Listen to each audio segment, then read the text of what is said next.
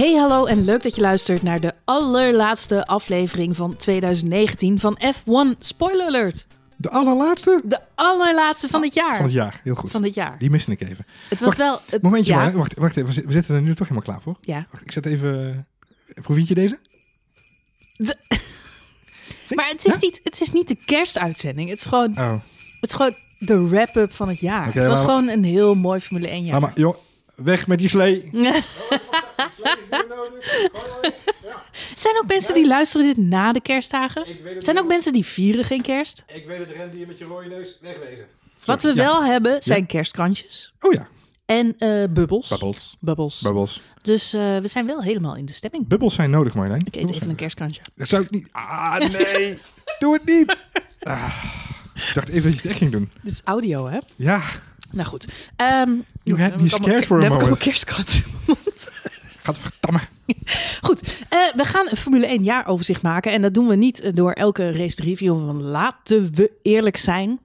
Er zijn een paar races die, eh, ja, waar we het over Hmm. tien jaar niet meer over gaan hebben. In Nee. 2019. Dus daar wil ik het vanavond al helemaal niet meer over hebben. Nee, lijkt me goed. met name het begin van het seizoen was natuurlijk echt even... dat we met z'n allen zoiets hadden van... eh, waar zitten we naar te kijken? Dit wordt gewoon super, super, super, super saai. Jazeker.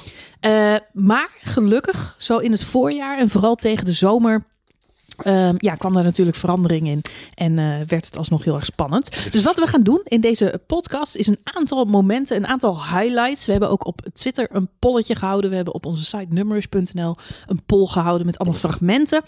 Daar konden jullie luisteraars op eh, stemmen.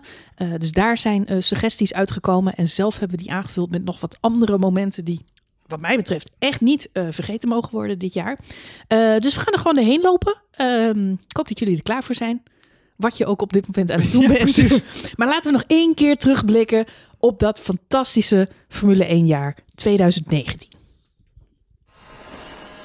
To whom it may concern, fuck you. Ja, het, eh, het racejaar 2019 begon eh, enigszins verrassend. Ehm, we hadden op, op, op het moment dat de Grand Prix van Australië eh, ja, begon, nog niet kunnen vermoeden dat dit het startpunt was van, van een van de populairste internetmemes, of misschien wel Formule 1 memes van het seizoen. Ja, ja, nee. nee. Namelijk, To whom it may concern. nou ja, dat, maar ook gewoon Bottas 2.0. Bottas 2.0, ja, de baard. Het is zo ingeburgerd dat bij de laatste Grand Prix van dit jaar in Abu Dhabi. eh, Zo. zijn teamgenoot Lewis Hamilton gewoon hier stond van: hey, Bottas 2.0.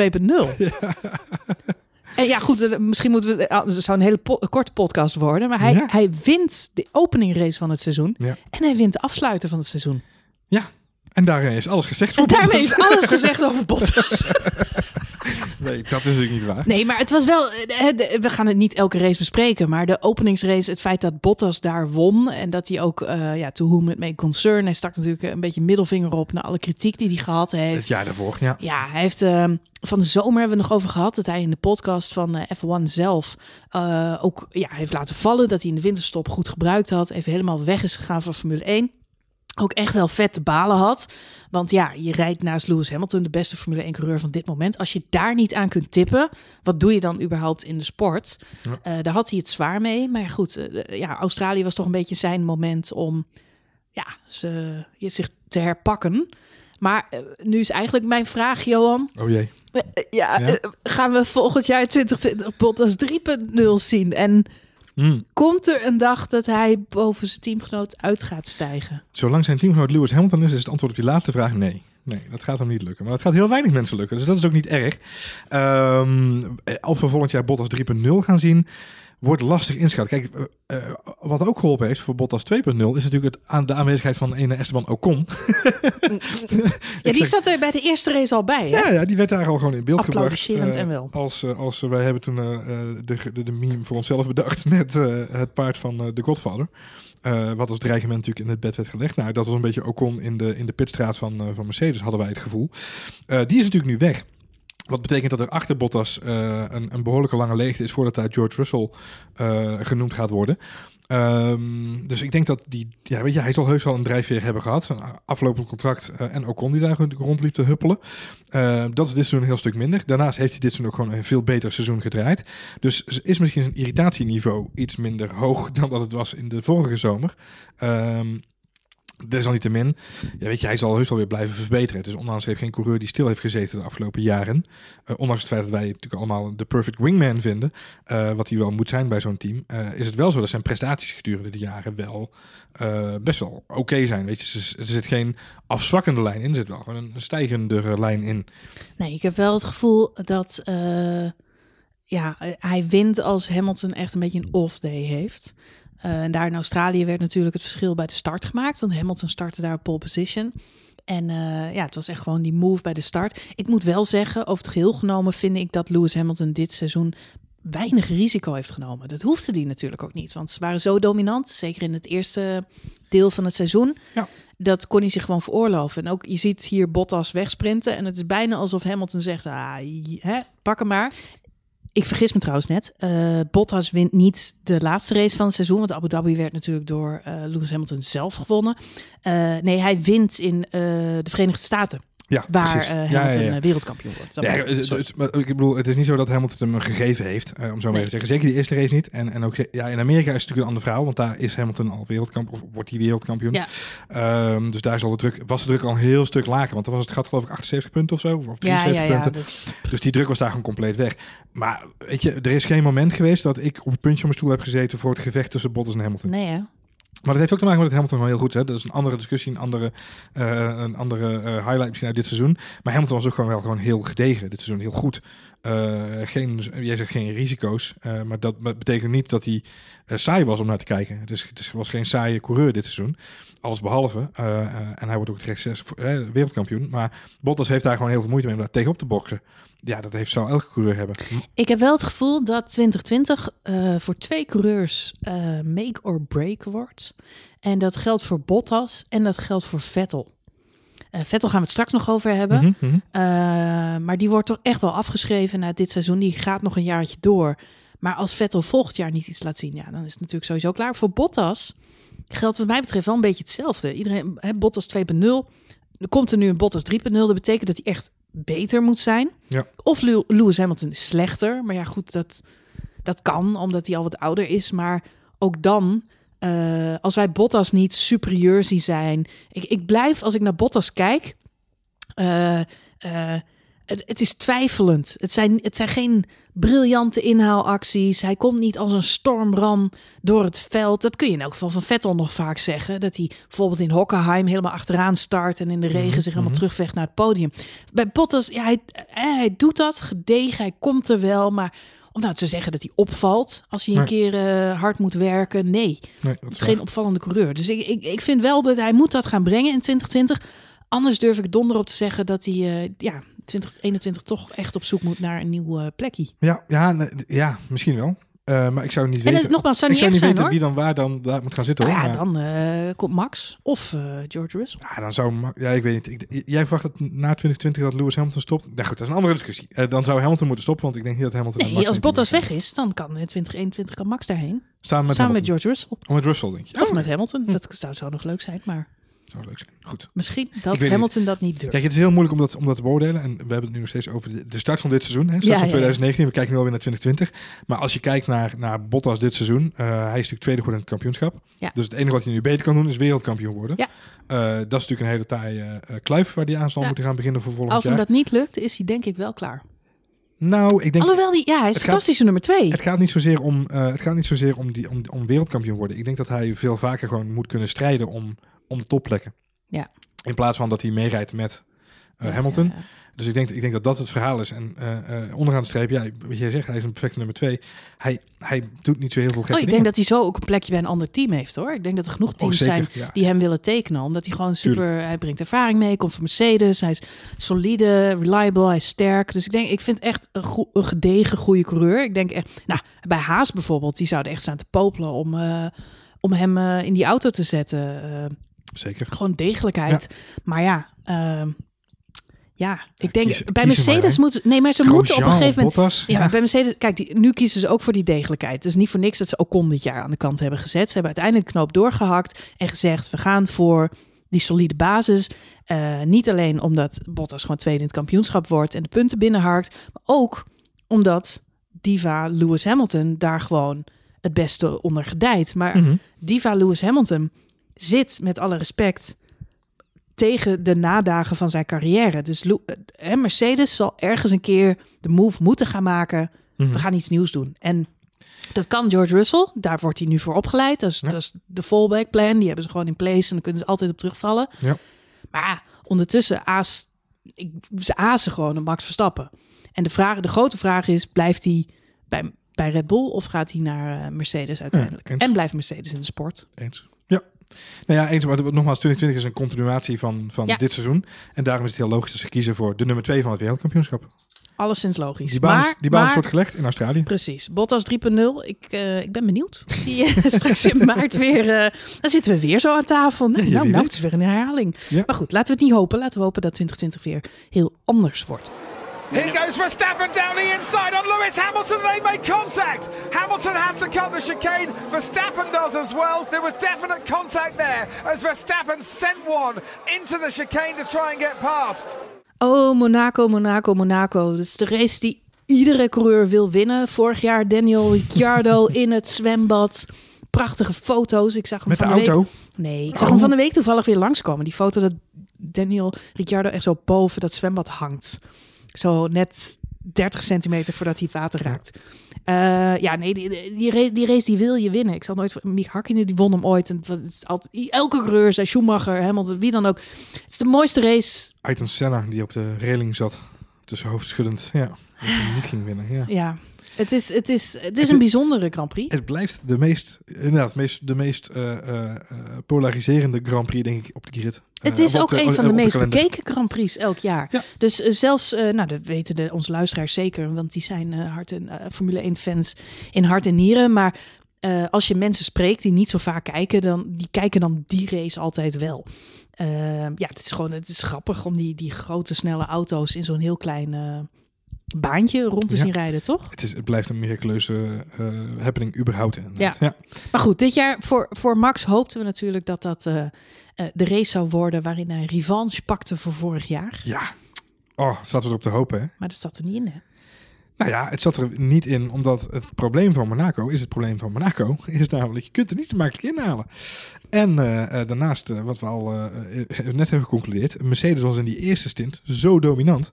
Dus ja, ga dan maar eens proberen om Er langs zijn Lewis eigenlijk Hamilton twee momentjes die ik uit wil lichten van eh, Monaco. Eén, de reden dat ik hem gekozen heb, is ehm, eh, ja, eigenlijk waar we het net over hadden. Die eh, Formule 1-auto's op dat kleine, kleine stratencircuitje.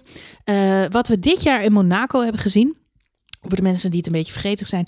eh, Monaco was de race waar eh, Max Verstappen klem komt te zitten achter Lewis Hamilton. Echt klem. Eh, misschien kun, kun je je nog herinneren als je een beetje op Twitter zit. Dat gifje wat rondging van Mr. Bean. Die achter zo'n mevrouw zeg maar probeert de trap af te komen. Nou, dat was zeg maar 20, 30 ronden lang waar je naar zat te kijken. Omdat Max Verstappen die kwam gewoon niet voorbij aan Lewis Hamilton. En Max Verstappen is geen Geen pannenkoek. pannenkoek. Dus die, normaal komt hij er wel voorbij. En dit is wat mij betreft precies de reden dat ze dus eh, bij het aankondigen van de nieuwe regels voor 2021 gezegd hebben: joh, die auto's die moeten weer anders. Want eh, het is nu officieel. Op Monaco kunnen we gewoon niet meer inhalen. Nee, Het is gewoon- ze zijn zo groot, breed, lang, lomp geworden.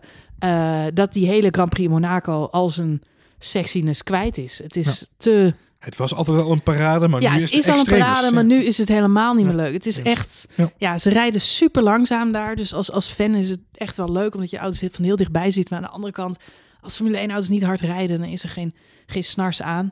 Ehm, je ziet ook in de openingsronde van de Grand Prix van Monaco, zie je eh, Charles Leclerc, die had natuurlijk dat ongeluk in de eh, kwalificatie, waardoor hij ook helemaal achteraan moest eh, starten. En die, dus die moet een inhaalrace rijden. Nou, die botst tegen Grosjean aan. En weet je, dat gaat allemaal weer mis. En er is gewoon geen ruimte om überhaupt een inhaalrace te rijden. Nou. Max deed het vorig jaar wel met, met enig succes. Maar Ja. ja, goed, dit jaar was het allemaal nog lastiger. Dus dat is echt, ik denk dat dat ook, nou ja, zul- eh, meerdere momenten zijn geweest dat ze bij de FIA gedacht hebben, die auto's zijn te lomp, hier moeten we echt iets aan doen. Max die krijgt daar Hamilton gewoon niet te pakken. Terwijl hij wel sneller is. Hij had gewoon Monaco kunnen winnen. Ja. Maar het wordt hem gewoon eh, niet gegund. Nee. En, Ja. en, en, en met lompij bedoel je dus inderdaad het feit dat je kunt dus niet langer, je kunt maar heel kort echt op inhaalactieniveau achter iemand aanrijden. Want dat is hetgeen wat jij bedoelt. Want Max is natuurlijk al die tijd was hij binnen een seconde van, van Ja. eh, eh, Hamilton. Maar je hebt maar zoveel momenten dat je echt, je kunt maar een, een, bijvoorbeeld een halve ronde of zo binnen die seconde rijden. En daarna heb je last van al die vuile lucht. Dan word je langzamer en alles Ja, er is ook gewoon geen ruimte. Er is En geen en enkele ruimte. Nee, Je hebt daar, als je de tunnel uitkomt, dan heb je zo'n chicane. Eh, daar is ruimte, maar dat mag niet, want die, mag, die chicane mag je niet afsteken. Dus als je daar ook maar een klein hobbeltje over de curbs en waardoor je een beetje voordeel hebt, dan krijg je alweer een penalty. En, da- en daar pakt natuurlijk het fragment net van toen we dit segment openden. Van Max die daar in de, een van de Ja. laatste ronden nog die, die inhaalmanoeuvre deed. Ja, precies. Dus daar wordt het wel geprobeerd. Maar als je daar iets doet, dan wordt het bijna altijd afgestraft, omdat het niet mag. Dus en een, een goede andere plek is er eigenlijk niet. Eh, ja, en dat, ja, dat maakt het eh, saai.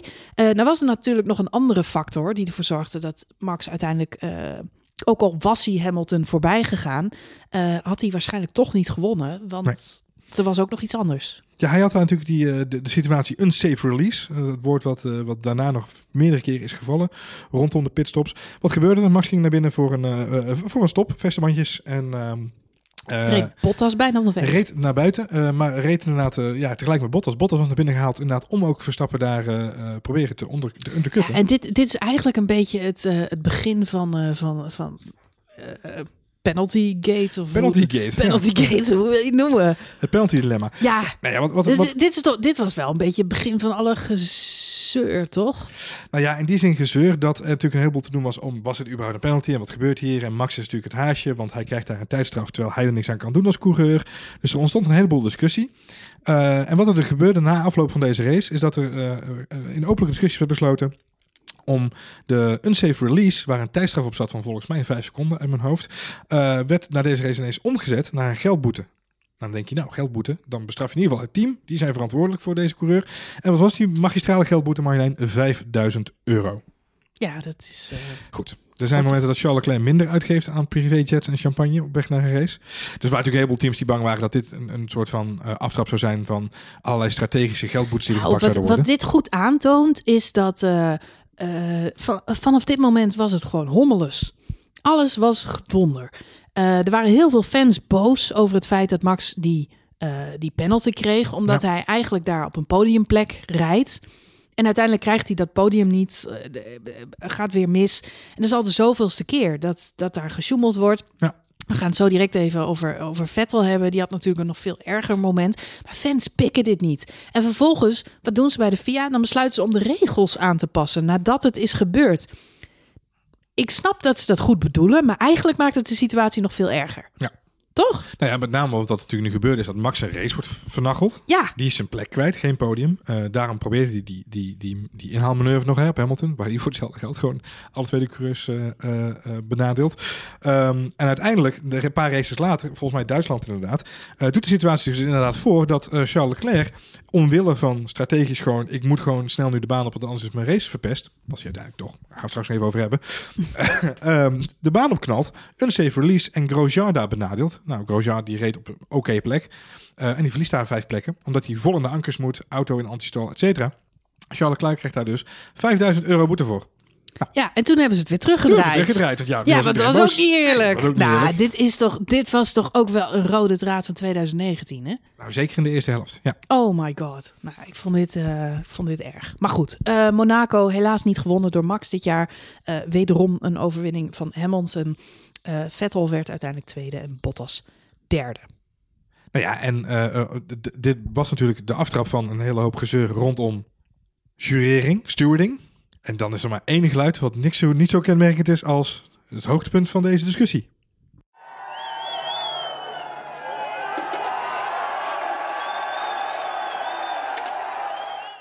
Johan, dit fragment is door ons luisteraars verkozen tot beste moment van 2019. Wat zegt dat over onze luisteraars? Ik weet niet, ik denk dat er één iemand heel fanatiek gestemd heeft misschien, maar dat is een ander verhaal. Kun je even uitleggen wat eh, de audio eh, precies was die we zojuist gehoord hebben Deze- voor de mensen die het niet kunnen thuisbrengen? Dames en heren, welkom bij eh, F1 Het geluid, alert. het Music, geluid. Music cue. We spelen het geluid. Dit was het geluid van Sebastian Vettel die onder luid gejoel de bordjes omdraaide. eh 1 en 2. Hij haalde de 1 weg bij de auto van Lewis Hamilton en plaatste daar de 2 neer. En hij zette de 1 op de overigens lege plek waar zijn Ferrari had moeten staan. Want Sebastian Vettel was zo boos na de Grand Prix van Canada dat hij zijn auto ook gewoon in Park Vermee had gezet eh, bij de andere coureurs. En hij zat gewoon in zijn kleedkamer. Hij wilde gewoon de hele ceremonie Hij was gewoon weg. Ja. Hij, is gewoon, eh, hij was gewoon niet te vinden. Uiteindelijk is hij wel gekomen. Precies. Aanleiding was natuurlijk de 5 seconden time penalty die hij kreeg in de ronde 48. eh, als ik het even uit mijn hoofd goed zeg. nee, 40. Ergens, 40. In, ergens in die ja, contraille inderdaad. 70. Ehm, daar, daar had hij een... eh, hij had natuurlijk al heel lang aan de stok met Hamilton in die race. Nou, we even de, de race erbij pakken. Canada is natuurlijk echt een stoere mannenrace. Want je hebt daar die Wall of Champions. En, Zeker. En het is- Canadezen, houthakkers. Nee, maar het is, het is een tough circuit. Het is een snelle baan. En ehm, je kunt veel van Vettel zeggen dit seizoen. Maar op een aantal momenten blonk hij ook weer uit. En zagen we echt wel de oude Vettel. Mhm. En ik moet zeggen, Canada was zo'n race waar hij gewoon heel erg uitblonk, eh, vond ik. Ehm, hij pakte daar pole position. Ja. Wat sowieso eh, knap was, gezien het feit dat eh, Mercedes tot dat moment gewoon echt super, Super dominant. super dominant was. Ehm, Want dit is, dit, we zitten op een derde van het seizoen. hè. Het is race 7 dit. Ja, nee, dat dat had moment- even geduurd. En op dat moment heeft Mercedes al zes wedstrijden gewoon gewonnen. Ja, En alleen, klopt. en alleen in Monaco hadden ze Ja. geen 1-2. En eindelijk kwam daar Sebastian Vettel en ik was nog redelijk blij, omdat het in elk geval niet Charles Leclerc was. En de, had ik toch, weet je, je hoopt op, die, eh, op, op dynamiek in een team. Ja. Ik ben geen grote Ferrari-fan, maar ik vind het wel leuk als er twee coureurs rijden die heel erg aan elkaar gewaagd zijn.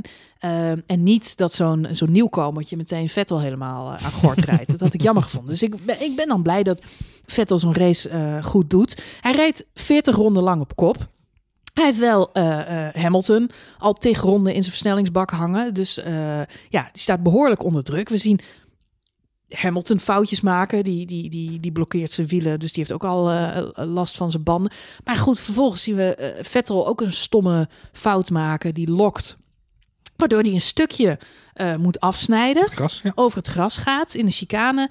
En daardoor eigenlijk een beetje hobbel de bobbel weer de baan opkomt. Waardoor Lewis Hamilton, naar eigen zeggen, eh, en ook zichtbaar wel, eh, in de Ah, ankers moet moet. remmen. Ja, ja. In de Ja. ankers moet om te voorkomen dat daar een, een aanrijding is. Wat grappig is, ik heb het fragment nog even terug zitten kijken voordat we deze opname gingen doen. Je hoort Martin Brundle op de, in, in het Engelse commentaar, hoor je gelijk zeggen, eh, er is niks aan de hand hier, niks aan de hand. Dan denk ik, ja, als een coureur het zegt.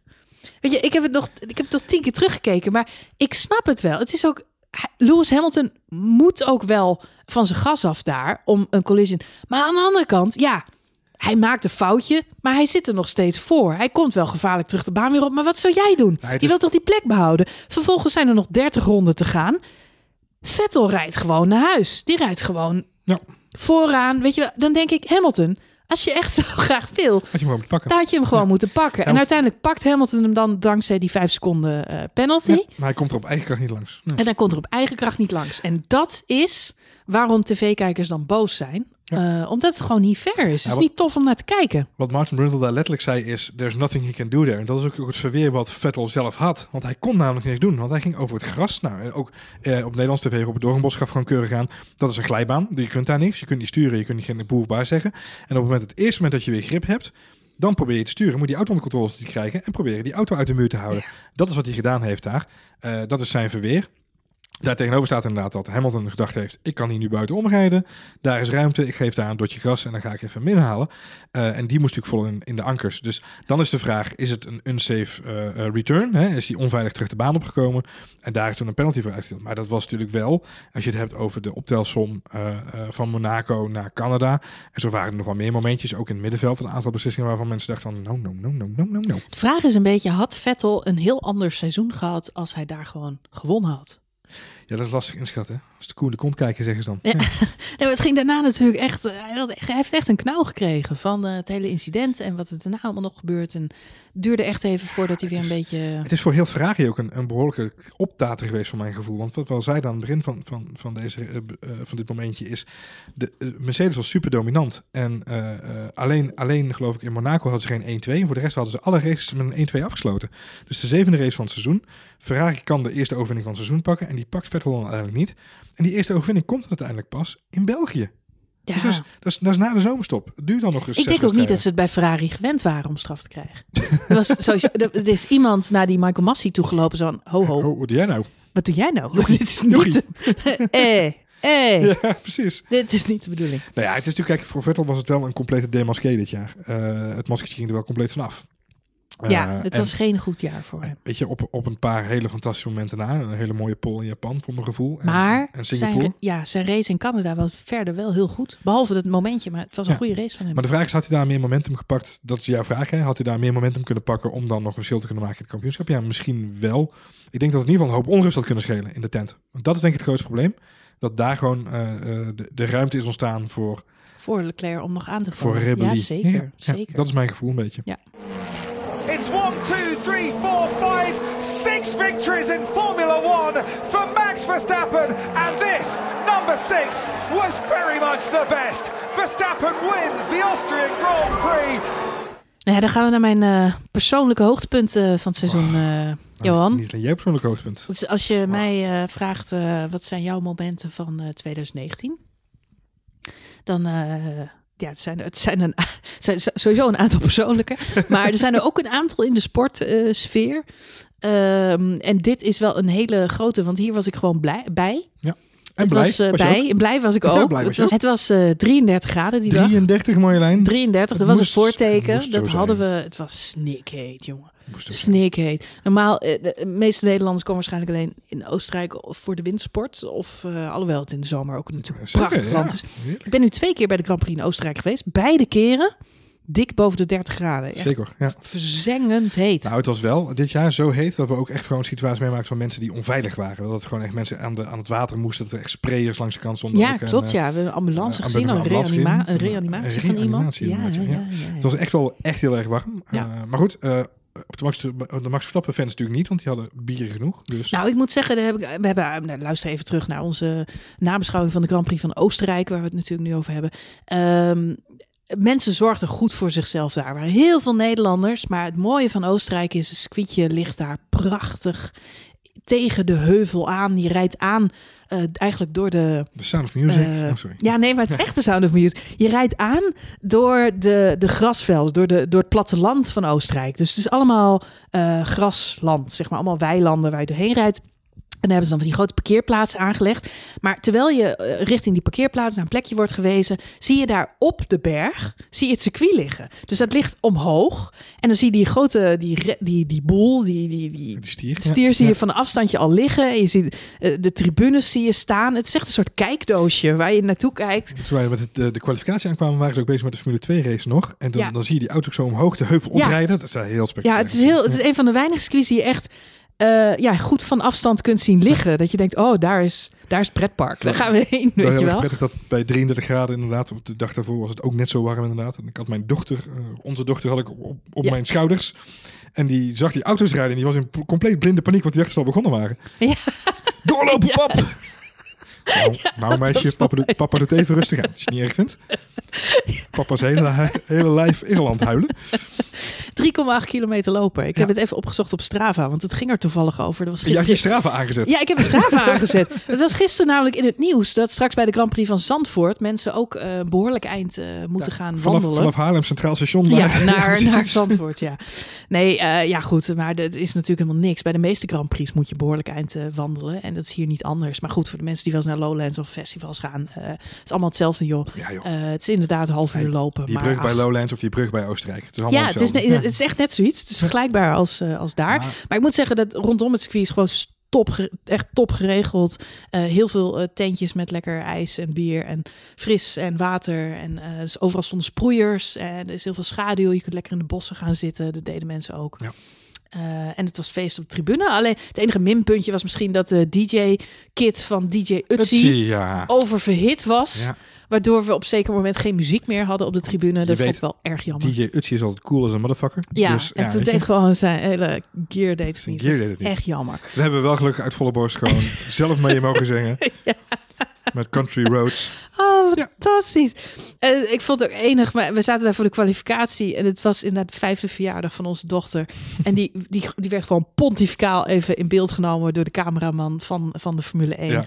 Uitgezonden over de hele wereld. Ze kan er nu nog om glimlachen. En zij maar zwaaien naar de opa en oma en eh, Ja. alle mensen thuis. Ik had beter Heerlijk, heerlijk. Ja, echt briljant, briljant. Maar goed, dat Goed. was niet de reden dat het allemaal zo zeggen, briljant dat was. Dat Er was persoonlijk Hè? inderdaad. Nou ja, goed. We hadden het al een keer eerder meegemaakt, Oostenrijk. En eh, dat was twee jaar geleden. Dat was helaas niet 2018. Want nou ja, hadden we er toen maar gezeten. Toen Zo, won eh, Max ja. natuurlijk glorieus. Absoluut. Een jaar eerder viel hij in na eh, 500 meter. Ja. 500 Eerste meter uit. ja. En hebben we hem helemaal niet eh, zien rijden. Een Ja. jaar later waren we in Frankrijk, maar eh, werd hij tweede. Wel een goede race, maar natuurlijk bleek een hele saaie, saaie eh, aangelegenheid. te zijn. Daar gaan we het in deze podcast ook helemaal niet over hebben, over die Grand Prix. Nee.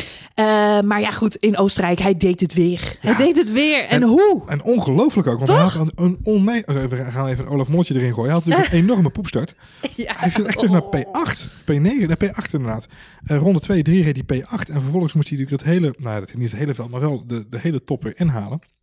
En eh, ja, daar zaten gewoon een paar epische moves bij. Het is een van de moeilijkste dingen als je op zeker moment, het zullen de mensen thuis misschien herkennen, maar als je sport gaat kijken met je kinderen, als, als kinderen een beetje dat beginnen te begrijpen, moet je dus je eigen teleurstelling op dat soort momenten verhullen. Mhm. En het is wel goed, want het is een soort oefening in positiviteit, Zeker. dat je hoop blijft houden. Dus op zo'n moment, hè, bij die start, eh, zeg je tegen je dochter, ah, komt goed. Weet je, hij heeft nog een hele race te gaan. Hij moet nog iedereen inhalen. In je hoofd denk je natuurlijk heel wat anders. Gewoon shit.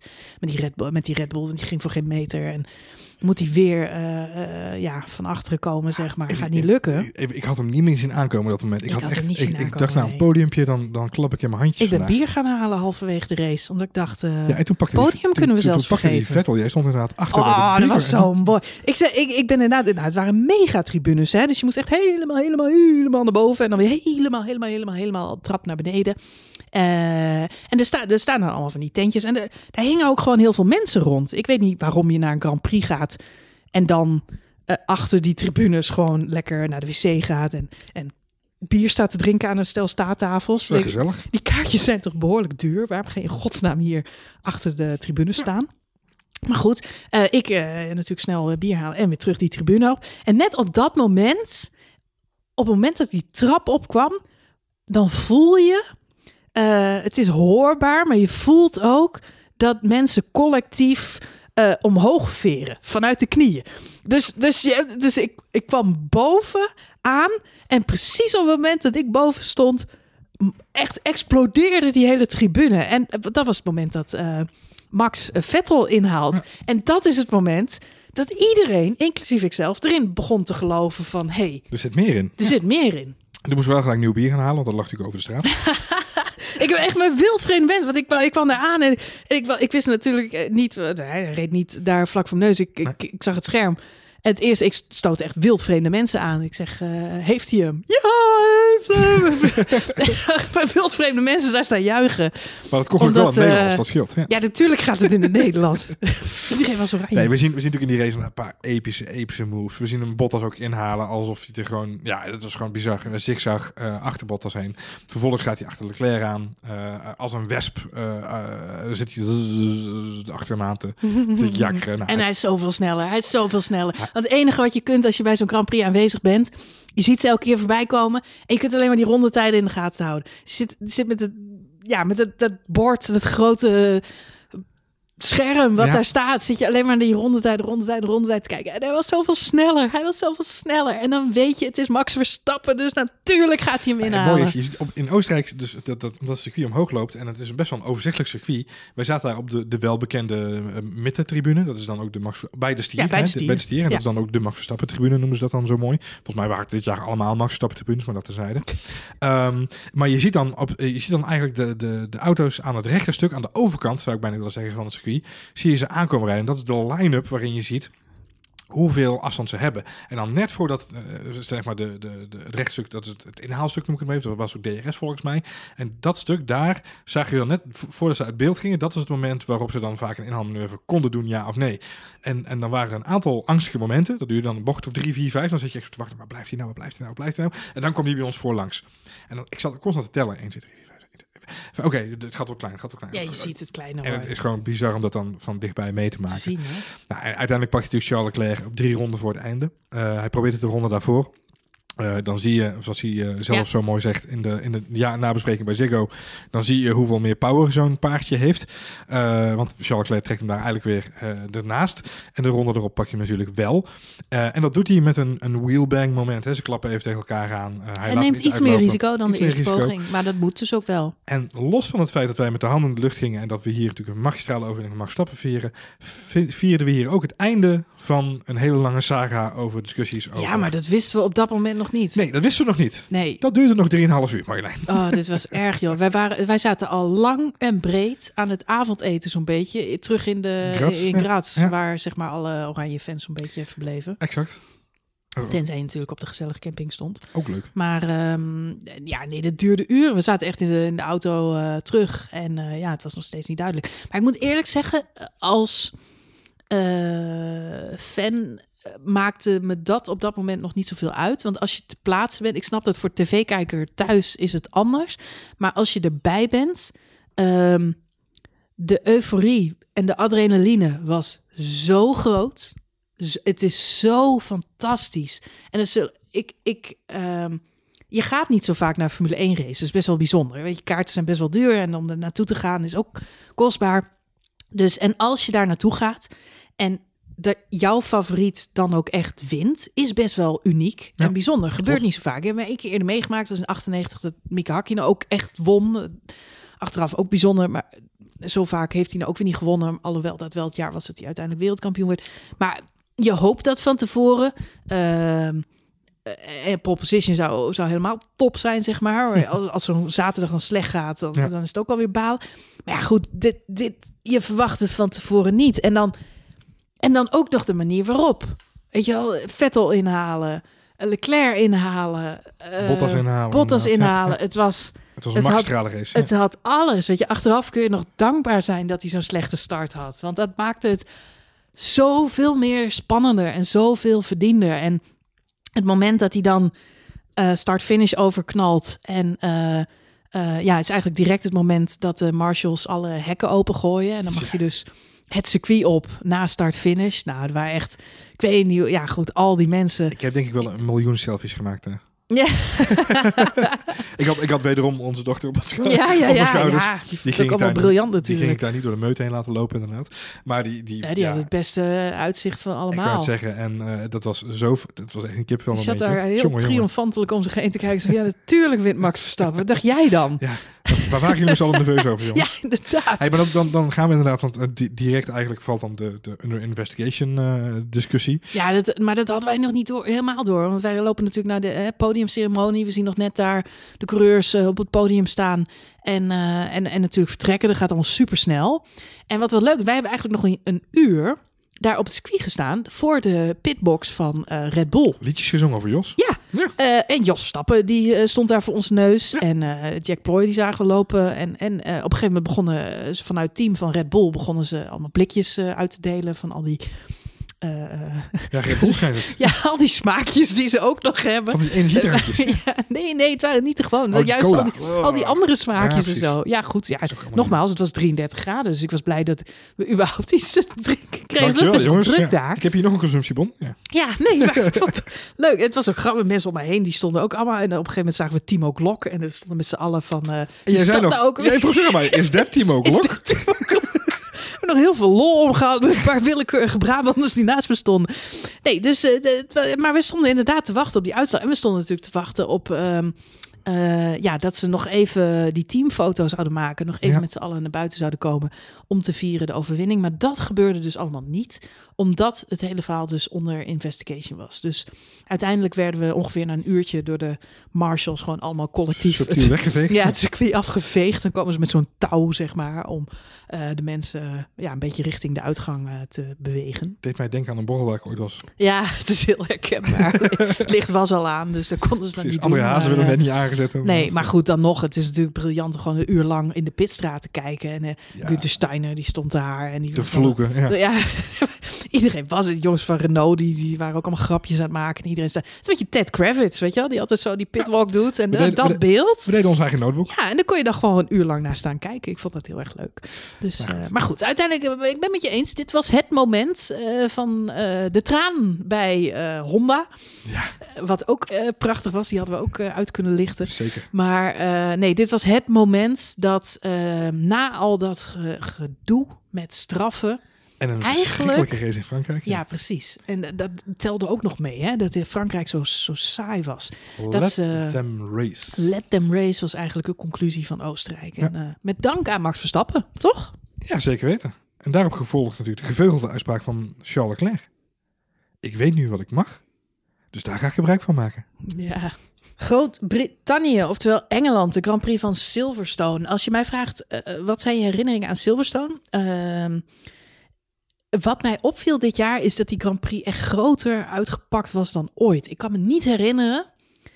Eén, dat het mooi weer was. Op nee, maar eh, nee, het, het was prachtig weer. Ja. Ehm, het was ontzettend druk. Volgens mij is het de best bezochte Grand Prix van Engeland in jaren Nou, zo- geweest. volgens mij zelfs eh, in totaal een van de best bezochte Grand Prix. Van, is van 360.000 mensen of zo in het hele weekend. Ongelooflijk. ja. Super, super druk. Eh, heel veel Engelse vlaggen. Wat gek is in Groot-Brittannië. Nee, nee, maar goed. Maar je hebt natuurlijk wel weer een wederopstanding van de Engelse coureurs. Lewis, Precies. Lewis Hamilton is, eh, was bezig eh, op dat moment zeker aan zijn zesde titel. Dat begon echt wat duidelijk te worden. Lando Norris is erbij gekomen. Die heeft ook in Engeland heel veel fans. En George Russell. Ja. Eh, dus die Engelsen die hadden ook echt wel wat te vieren. Zeker. Toch? Ja, zeker wel.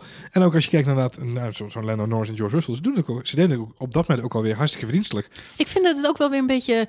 Hè, dus zo'n liedje Football is Coming Home. eh, in Maar Engeland dat doet het nooit, Marjolein. Nee, maar ze gaan nooit. heel erg prat op eh, eh, de, hè, de, dat een sport van hun is. Ja. Bij autosport heb ik dat best wel een aantal jaren gemist. Ik vind autosport de afgelopen jaren helemaal niet meer Brits. Terwijl het van oudsher eh, ja, heel erg Brits is. Waren En, bijna en, allemaal en alle teams alle zo'n teams beetje zitten in, in daar. Groot-Brittannië eh, er zitten werken heel veel. Britten in de Formule 1. Eh, maar dit jaar, je had natuurlijk een week voor Silverstone, was dat Goodwood Festival Speed. Ja, Jackie. Stewart en eh Lennon Norris en allemaal, Barrichello, Sainz. ja, allemaal coureurs die daar ook allemaal... Uh, Bottas. Bottas ja, inderdaad. Maar er was ook heel veel media over. Dus dat gaf al zo'n leuke Engelse sfeer. Ja. En Silverstone pakte daar gewoon op door. Ik Zeg je Engelse dat, sfeer, eh, zeg je Jackie Stewart. Ik bedoel, dat nou, is ik vind het toch. Eh, We hebben het eh, momentje Zandvoort komt terug op de kalender in 2020. Dat is natuurlijk top. Eh een van de redenen dat ze voor Zandvoort gekozen hebben is die historie, is dat nostalgische van, eh, van die oude races. Eh, dan denk ik altijd, ja, oké, maar wat ga je daarmee doen? Weet je, hoe Ja. race is race. Nou, laten we beginnen met de baan gewoon te verbouwen. Nee, maar ik bedoel, als, we, eh, als je al lang Formule 1 kijkt, op een gegeven moment, je ziet niet eens waar ze race. Vroeger was er geen social media en voorbeschouwing in Nederland stelt ook niet zoveel voor. Dus je, hebt niet je ziet asfalt. We- Weet jij veel waar het is? En het valt me wel op dat de afgelopen jaren ze steeds meer zijn gaan investeren in eh, die entourage eromheen, waar ze nou helemaal zijn, eh, de fans in beeld brengen, eh, Ja. eh, wat de coureurs eten. Er komt natuurlijk ook de social media. Nou, ze, kunnen, ze kunnen veel meer vertellen. filmpjes. Ja, ze kunnen veel meer kunnen vertellen. En er is veel meer te, te vertellen. En als je dus inderdaad de, de legendarische bochtenserie op, op Silverstone hebt. Ja, dat was tot een paar jaar geleden was dat kennis die voor de Formule 1 fans het zeg maar prikkelde. Maar nu wordt het in, in 6000 verschillende point of views video's wordt het Ja. onboard, wordt het Ik had uitgelegd. zelf het gevoel dat, dat voor het eerst echt de Grand Prix van Engeland zag. Zoals hij. Nee, maar ik ik, ik, ik, hè, met nieuwe ogen. Ja. Dat is Ja. mijn gevoel. Wat, wat daarin eh, natuurlijk wel meetelde was het feit dat Lewis Hamilton, hij is natuurlijk altijd heel populair, er ook Ja. dit jaar heel hard inging, want hij wilde daar per se winnen. Hij wilde natuurlijk niet hebben dat er weer hetzelfde gebeurde als vorig jaar, dat daar een Ferrari. Nee, dat was eh, vorig jaar won Vettel Ja. eh, en won eh, Lewis natuurlijk in in Duitsland. Duitsland, ja. Dus was een stuivertje wisselen. Maar dit jaar ja, ging hij echt voor die eh, thuis eh, overwinning en dat lukte. Wat mij toen ook voor het eerst opviel is dat ehm, eh, ja, hij kreeg natuurlijk superveel steunbetuigingen hè, van al zijn Engelse medesporters. Ja. Ik, heb, ik zie Lewis Hamilton altijd een beetje als man van de wereld. Hij, doet ook, hij woont ook half in Amerika. Hij is heel Amerika, Monaco, eh, nou, man heeft overal een huisje. Ja, Amsterdam hè, vanaf dit Ja, jaar. Amsterdam inderdaad binnenkort ook. Maar ineens dat, ja, ook eh, hij is toch wel heel Engels, eh, heel Brits op zo'n moment. En het feit dat hij door iedereen op handen gedragen werd, door zijn hele natie. Eh, was bijzonder. En ook in Engeland waren er meerdere grote sportevents op één dag. Hè? Ja, het was ook eh, meer uit rugby volgens mij. Of Ja. cricket. Nee, cricket, Cricket was volgens mij. inderdaad, Ja, ja, ja. Dus die Engel, ja, En- misschien en komt het ook voetbal, door mijn, Volgens mij, ja. ja, misschien komt het ook door mijn Twitter-tijdlijn hoor. Maar het was gewoon één grote Engelse explosie. Klopt inderdaad, ja. Christmas pudding in, maar het was gewoon een in hele- July. Het was gewoon echt een, inderdaad, de focus was full-on British, Ja. zeggen. Maar het momentje van de race is dan denk ik toch het momentje Vettel of Verstappen. Ja en nee. Ja, en nee. Ja. ja. ja, want eh, we hebben het al even gehad over het demasqué van Vettel natuurlijk. Eh, Vettel doet daar eigenlijk een bakhoedje, zou ik bijna Ja. willen zeggen. Eh, Stom hè? onder de, in de slipstream van Max Verstappen eh, ja, is hij de controle over de auto kwijt en hij rijdt er vol achterin. Echt een rookie Ehm, mistake. Max op dat moment volgens mij op P3 uit mijn hoofd. Twee eh, volgens of mij P2 zelfs. zelfs, ja, inderdaad. Of op weg naar, eh, maar in elk geval op Eén weg naar een zekere Ja, podiumplek. Een podiumplekje in ieder geval in handen, inderdaad. Eh, ja, hij rijdt natuurlijk Max, eh, die wonder boven wonder, die auto eh, via de grindbak eh, nog eh, terug de baan op krijgt. Wat eh, echt een unieke prestatie was voor mij. Maar als je het hebt over deze race voor mij persoonlijk, dan, dan is het, het moment is met name de epic battle tussen Leclerc en Verstappen. Ja, Eh, dit is echt direct na de race in Oostenrijk. Nou, we hadden het al even over de gevleugelde uitspraak van Charles Leclerc. Ik weet nu wat ik kan doen om hè, eh, wat er wel en wat er niet mag binnen deze sport. Nou, dat hebben ze samen ook wel even laten zien hoor. Want ik was, een, ik was het een beetje vergeten om eerlijk te zijn. En zei van, ja, ik wist natuurlijk wel dat, dat ze een beetje houtje touwtje, een beetje duwen, robbertje, robbertje stoeien hij hadden heeft gedaan. de prijs voor beste actie van het jaar gewonnen Exact, door, maar bij de FIA. Ik zag die beelden terugkomen. En Ja. toen dacht ik, ja, crap, je hebt gelijk inderdaad. Dat moment, ja, dat, dat, was in Engeland. dat moment in de pitstraat was ik vergeten. Dat ze inderdaad side wheel bangend daar die pitstraat doorgingen. Verstapte er nog net voor. En dan vervolgens komt die, die, die pitstraat uitrijden op nieuwe banden. En heeft eh, Leclerc iets meer grip. En dan, ja, het was fascinerend. Maar het stomme is op dat moment... Ja, je ziet het gebeuren. Je ziet het puntje van je stoel en je denkt, Ja. ah, spannend. Eh, eh, eh, Maar je, je, je schat het niet op waarde. En, en als je dan nu terugkijkt naar, de, naar het seizoen... Ja, dan is het terecht een van de mooiste race-manoeuvres Ja, eh, klopt. die we gezien hebben dit jaar. dit, Silverstone was ook echt een toffe race. Ja, Ondanks dat Max uiteindelijk daar niet goed presteert, want hij wordt vijfde, wat een beetje tegenviel. Ja. Maar Maar we worden verwend. we, werden, we werden een beetje in de steek gelaten in die eerste wedstrijden van het seizoen. Waarbij we inderdaad Mercedes zagen domineren. We kregen een doodsaaie race in Frankrijk. Nou, iedereen zat een beetje op zijn toonvlees om naar Formule 1 te kijken. ja, het was bijna klaar. Eh, want iedereen dacht van, nou ja, nog drie races en dan is Hamilton wereldkampioen. Ja. Ik zou bijna willen dat Michael Schumacher weer terugkomt. Eh, weet je, want er zat in ieder geval nog een beetje fire in, om het zo maar even te zeggen. Het was allemaal, nou ja, Ook niet hoor. Nee, ja, je hebt gelijk. nou goed. Ehm, eh, en dan, dan is eigenlijk vanaf Oostenrijk heb je Oostenrijk, de UK, Groot-Brittannië, Duitsland eh, en daarna nog Hongarije. Dat waren ineens vier races waarin we getrakteerd werden op ja, echt onvervals spannende autosport. Absoluut, absoluut.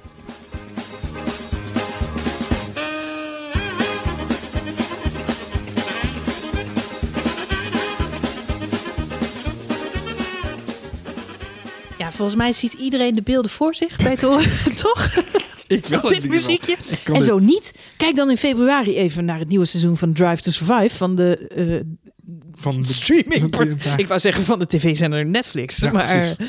van de publieke omroep Netflix. dit is de aflevering waar we allemaal naar uitkijken, inclusief Max Verstappen. Ik denk het hele Formule 1 krit. Iedereen in Iedereen. Formule 1 kijkt Iedereen. Drive to Survive voor maar één reden. En dat is de Grand Prix van Duitsland. Hockenheim 2019. Toch? De, de festiviteiten, even een beetje inleiden, maar de festiviteiten van Mercedes. ehm, eh, eh, die natuurlijk eh, compleet aangekleed waren in jaren de 40, 50 outfits. Oh, ze zagen er Ze fantastisch zagen er uit. fantastisch uit. Maar ga- het gaat nooit meer gebeuren. Wat doodzonde is. Dr. Wolf gaat het nooit meer toelaten. Dit, nee. dit gaat nooit meer gebeuren, dit. Nee. Het is eigenlijk wel typisch, hè? Want bij eh, Red Bull hebben we dat dit jaar veel minder gezien. Weet je nog dat eh, Max Verstappen in lederhozen op het podium stond Volgens, in mij, Oostenrijk? volgens mij hadden ze wel weer zo'n zo'n overalletje, maar hebben ze hem en niet... in Amerika had hij zo'n zo'n cowboy, cowboy, eh, overal. Ja, ja, ze hebben er minder aan de... Hebben we dit jaar helemaal niet gehad. Nee, maar dat, ja, ze hebben natuurlijk ook minder kunnen doen met, eh, qua social media met eh, deze gasten. Maar eh, nee, je hebt gelijk. Ze hebben daar minder, minder Het is wel Ja. een, een nieuwe wind door de pitbox van Red Bull. Misschien heeft Christian een, een lunch gehad met de Toto en bedacht. Ja. "Hm, dat soort dingen overnemen. Je moet het wel doen. Even wat Misschien heeft hij wel dat, dat, dat activatiebureau ingehuurd wat het normaal doet. Oh, Hebben ze gewoon even aan- Mercedes gekoppeld. Ik- Nee, ja, jij, goed, jij het zegt was- Christian Horner heeft gezegd, Toto, wat jij zou moeten doen? Ja, precies. hebben die race, 100 dan jaar zijn jullie- Mercedes, doe eens wat leuks. Doe eens wat leuks. Leuk. Nee, ja, goed. Het was, het, ik vond het hartstikke leuk dat ze dat deden. Het was inderdaad 100 jaar Mercedes. Er werd al lang naar uitgekeken. Die Grand Prix van Oost, eh, sorry, Engeland was helemaal top verlopen. Eh, Hamilton oppermachtig. Eh, Engels feestje, hartstikke fijn. Dus ja, Duitsland moest gewoon een herhaling worden. Kon eigenlijk helemaal niks misgaan. Eh, behalve regen. Behalve regen. Toch? Ja. behalve regen. Behalve heel veel regen.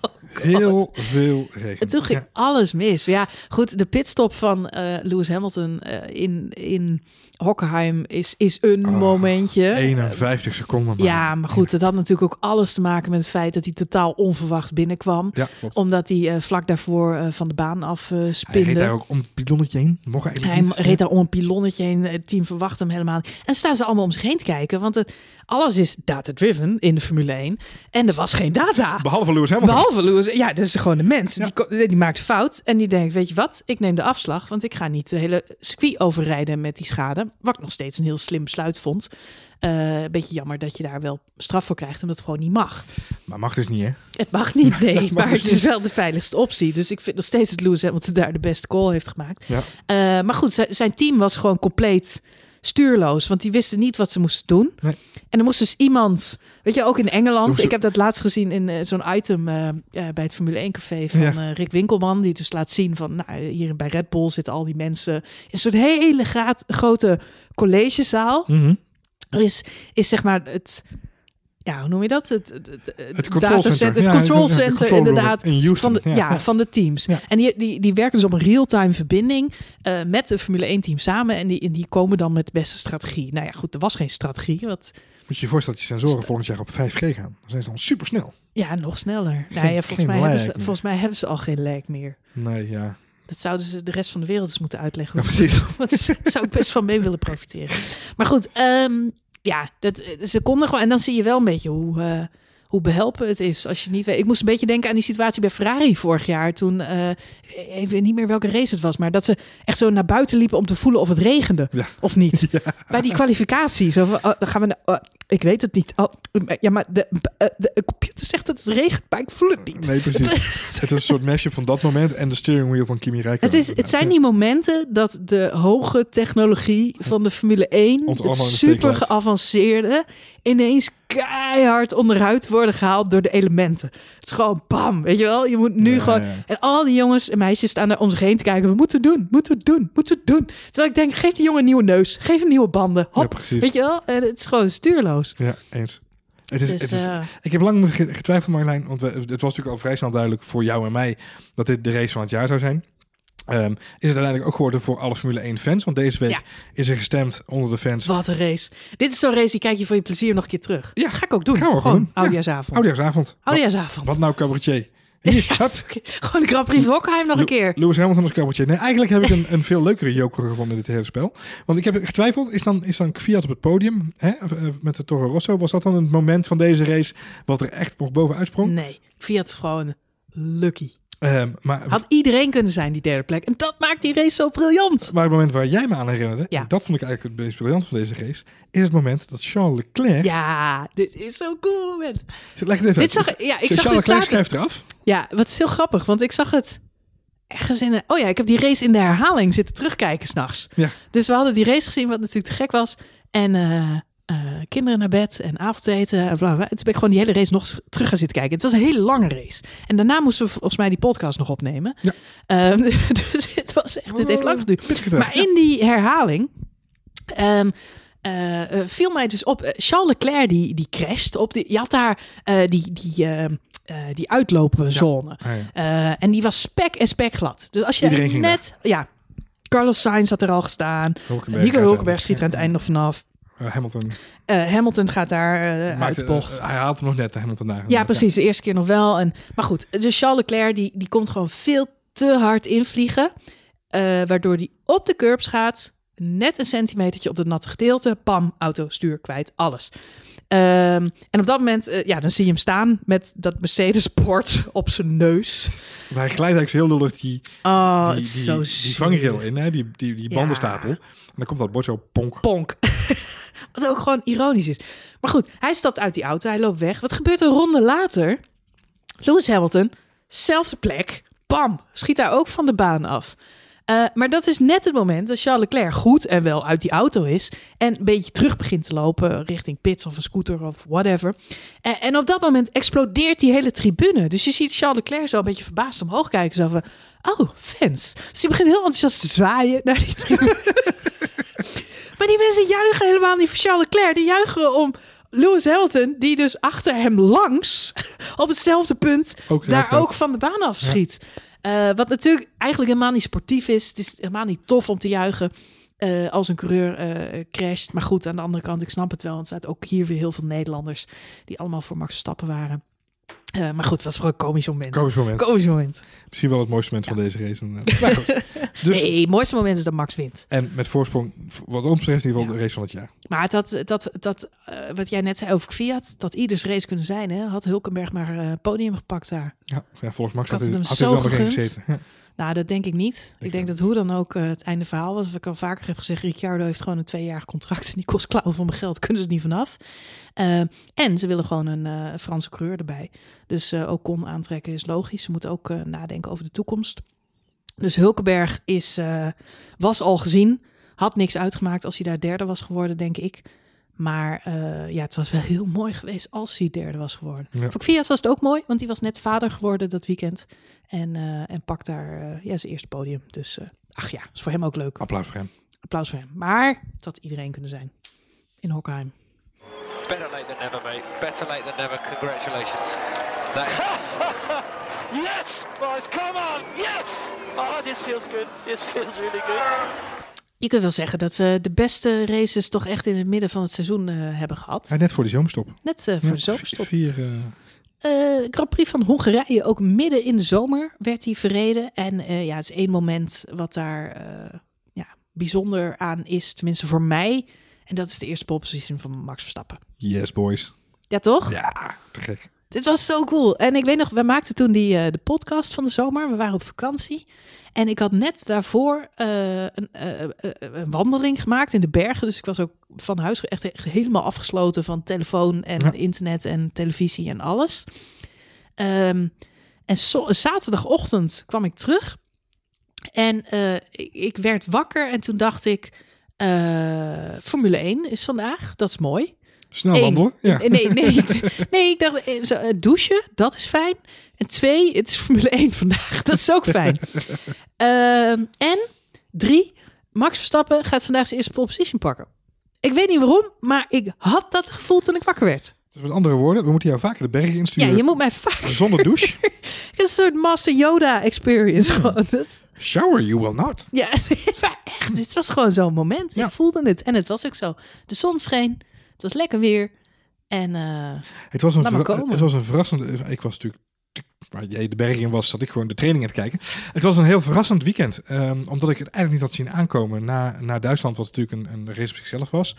Eh, en daarvoor Engeland. Eh, Oostenrijk was natuurlijk ook een soort van check in the box verrassingsmomentje. Dus je, je- je voelde wel dat die Red Bull dichterbij kwam. Maar je had niet, ik had niet verwacht dat hij in Hongarije al zo dominant zou zijn. En de eerste trainingen was het oké en het was niet, niet overduidelijk. Maar die kwalificatie was zo verschrikkelijk goed. Zo ja, het goed. was echt heel goed. En ehm, ja, wat jij zegt, het is gewoon iets wat wij... Kijk, we weten dat Max Verstappen heel goed is, maar hij is vooral goed in, in, in de races. En eh, eh, het is natuurlijk wel jammer om Charles Leclerc zoveel pole positions te zien pakken in één seizoen. En Lewis Hamilton is er ook altijd heel goed in. En aan de andere kant denk ik, ja, het maakt me geen snars uit wie de pole positions pakt, als er maar gewonnen wordt of podiums gepakt worden op zondag. Daar gaat het om. Eh, dus ik snap, ik snap dat er, hè, de- tuurlijk, kwalificatie moet je voor mij niet veranderen. En ik kijk het graag. En het is ook te gek om mensen dat perfecte rondje te zien maken. Maar je krijgt er geen punten voor. Dus ja, het gaat onderaan de streep aan wie de beste auto heeft. En wie die party mode openschroeft. En Ja. het is ook al jarenlang het verhaal. Het is gewoon Mercedes of Ferrari. En Red Bull heeft daar gewoon niks te zoeken. Dus je gelooft er niet meer in. En ik denk dat dat deze pole position heel bijzonder maakt. En dat Ja. geldt voor Max waarschijnlijk net zo hard. Want Met die name gelooft ook omdat ze eerst is natuurlijk. Ja, ja, nee, maar die geloofde er ook natuurlijk niet in dat het überhaupt mogelijk was. En dat je dat dan met Honda haalt. Onderaan de streep is het de eerste. Hij pakt er nog één die hem later wordt afgepakt, die dus niet telt. En dan pakt hij er nog één. Dus drie pole positions is met Renault nooit gelukt. Nee. Nee, en dat is dus een, een, een grote plus voor Honda ook. Het laten we vooropstellen dat Honda sowieso eh, grote plussen scoort. Hè? Qua, qua betrouwbaarheid, qua, qua performance. Ja, hij heeft gewoon eh, in alle opzichten een veel beter seizoen gedraaid dan. eh vorig Motortechnisch heeft hij inderdaad echt een, eh, echt een, eh, een stap te voor kunnen maken. Nou, ook in de race zien we dan inderdaad een super dominante Max Verstappen. Dat is gewoon echt, eh, hij rijdt natuurlijk hartstikke goed, hartstikke sterk. Hij begint van de kop af aan. Maar we weten ook wel dat Lewis Hamilton natuurlijk een, eh Ja, een strategisch. geslepen eh, eh, ja, is. strategisch eh, ma maakte Red Bull die race niet de allerbeste beslissingen. Aan de andere kant kun je zeggen, had je het beter kunnen bedenken? Nee. Nee, Dat, hè, dat is wijsheid achteraf. Ja. Eh, Hamilton kan daar voor de aanval kiezen. Door eh, ja, Nog eh, op pitstops ja. eigenlijk eh, nieuwe bandjes te halen, sneller te zijn. Ehm, ik heb al vaker gezegd dit seizoen, ik, ik blijf dat wel echt een van de toffe aspecten van deze sport vinden. Dat zo'n bandenwissel ervoor kan zorgen dat je een race totaal op zijn kop kan zetten. Ja. Let wel, dat hebben we Max heel vaak zien doen. Want Red Bull moet altijd die aanvallende partij zijn, omdat ze nooit op motorkracht de snelste zijn. Hier waar de rol een keer omgedraaid en uiteindelijk ja, weet hij die race niet te winnen. Des te mooier is daarom voor mij, waar we het straks nog even over gaan hebben, de overwinning op Brazilië. Ja. Waar die natuurlijk wel de dubbel pakt. En dat Dus- hoe we het graag zien. Ik heb, jij zegt we zien het wel vaker, maar zoals Hamilton hier naar Max toe reed. Eh, heel veel Britten hebben dit ook gekozen als hun favoriete moment. Ja, snap ik. Maar de, de manier waarop Hamilton hier naar Max toe reed, hij rijdt geloof ik in 15 ronden, rijdt hij 17 of 18 seconden goed. Het is echt extreem goed gereden. Ja, en elke klopt. ronde van Hamilton op dat moment was een kwalificatierondje. Ja, bijna, is bizar. Qua, qua scherpte. Bizar. Ehm, eh, en, en er was gewoon heel weinig marge voor, eh, Ja. voor fouten. Ook aan de kant van Verstappen was er dus geen marge. Maar die had gewoon een hele andere compound banden. Ja. Die aan het eind van de Latijn waren. Dus Max weet, weet ook gewoon dan al tien ronden lang. Ik ben een sitting duck, weet je. Het, gaat, het gaat een keer gebeuren. Nou ja, dan gebeurt het uiteindelijk. Wordt hij daar tweede. Eh, hij maakt niks, haalt niks af van de magie van dit weekend. Want namelijk die eerste pole position. Die had hij niemand er meer goud. af. Goud. Mooie race. Goud.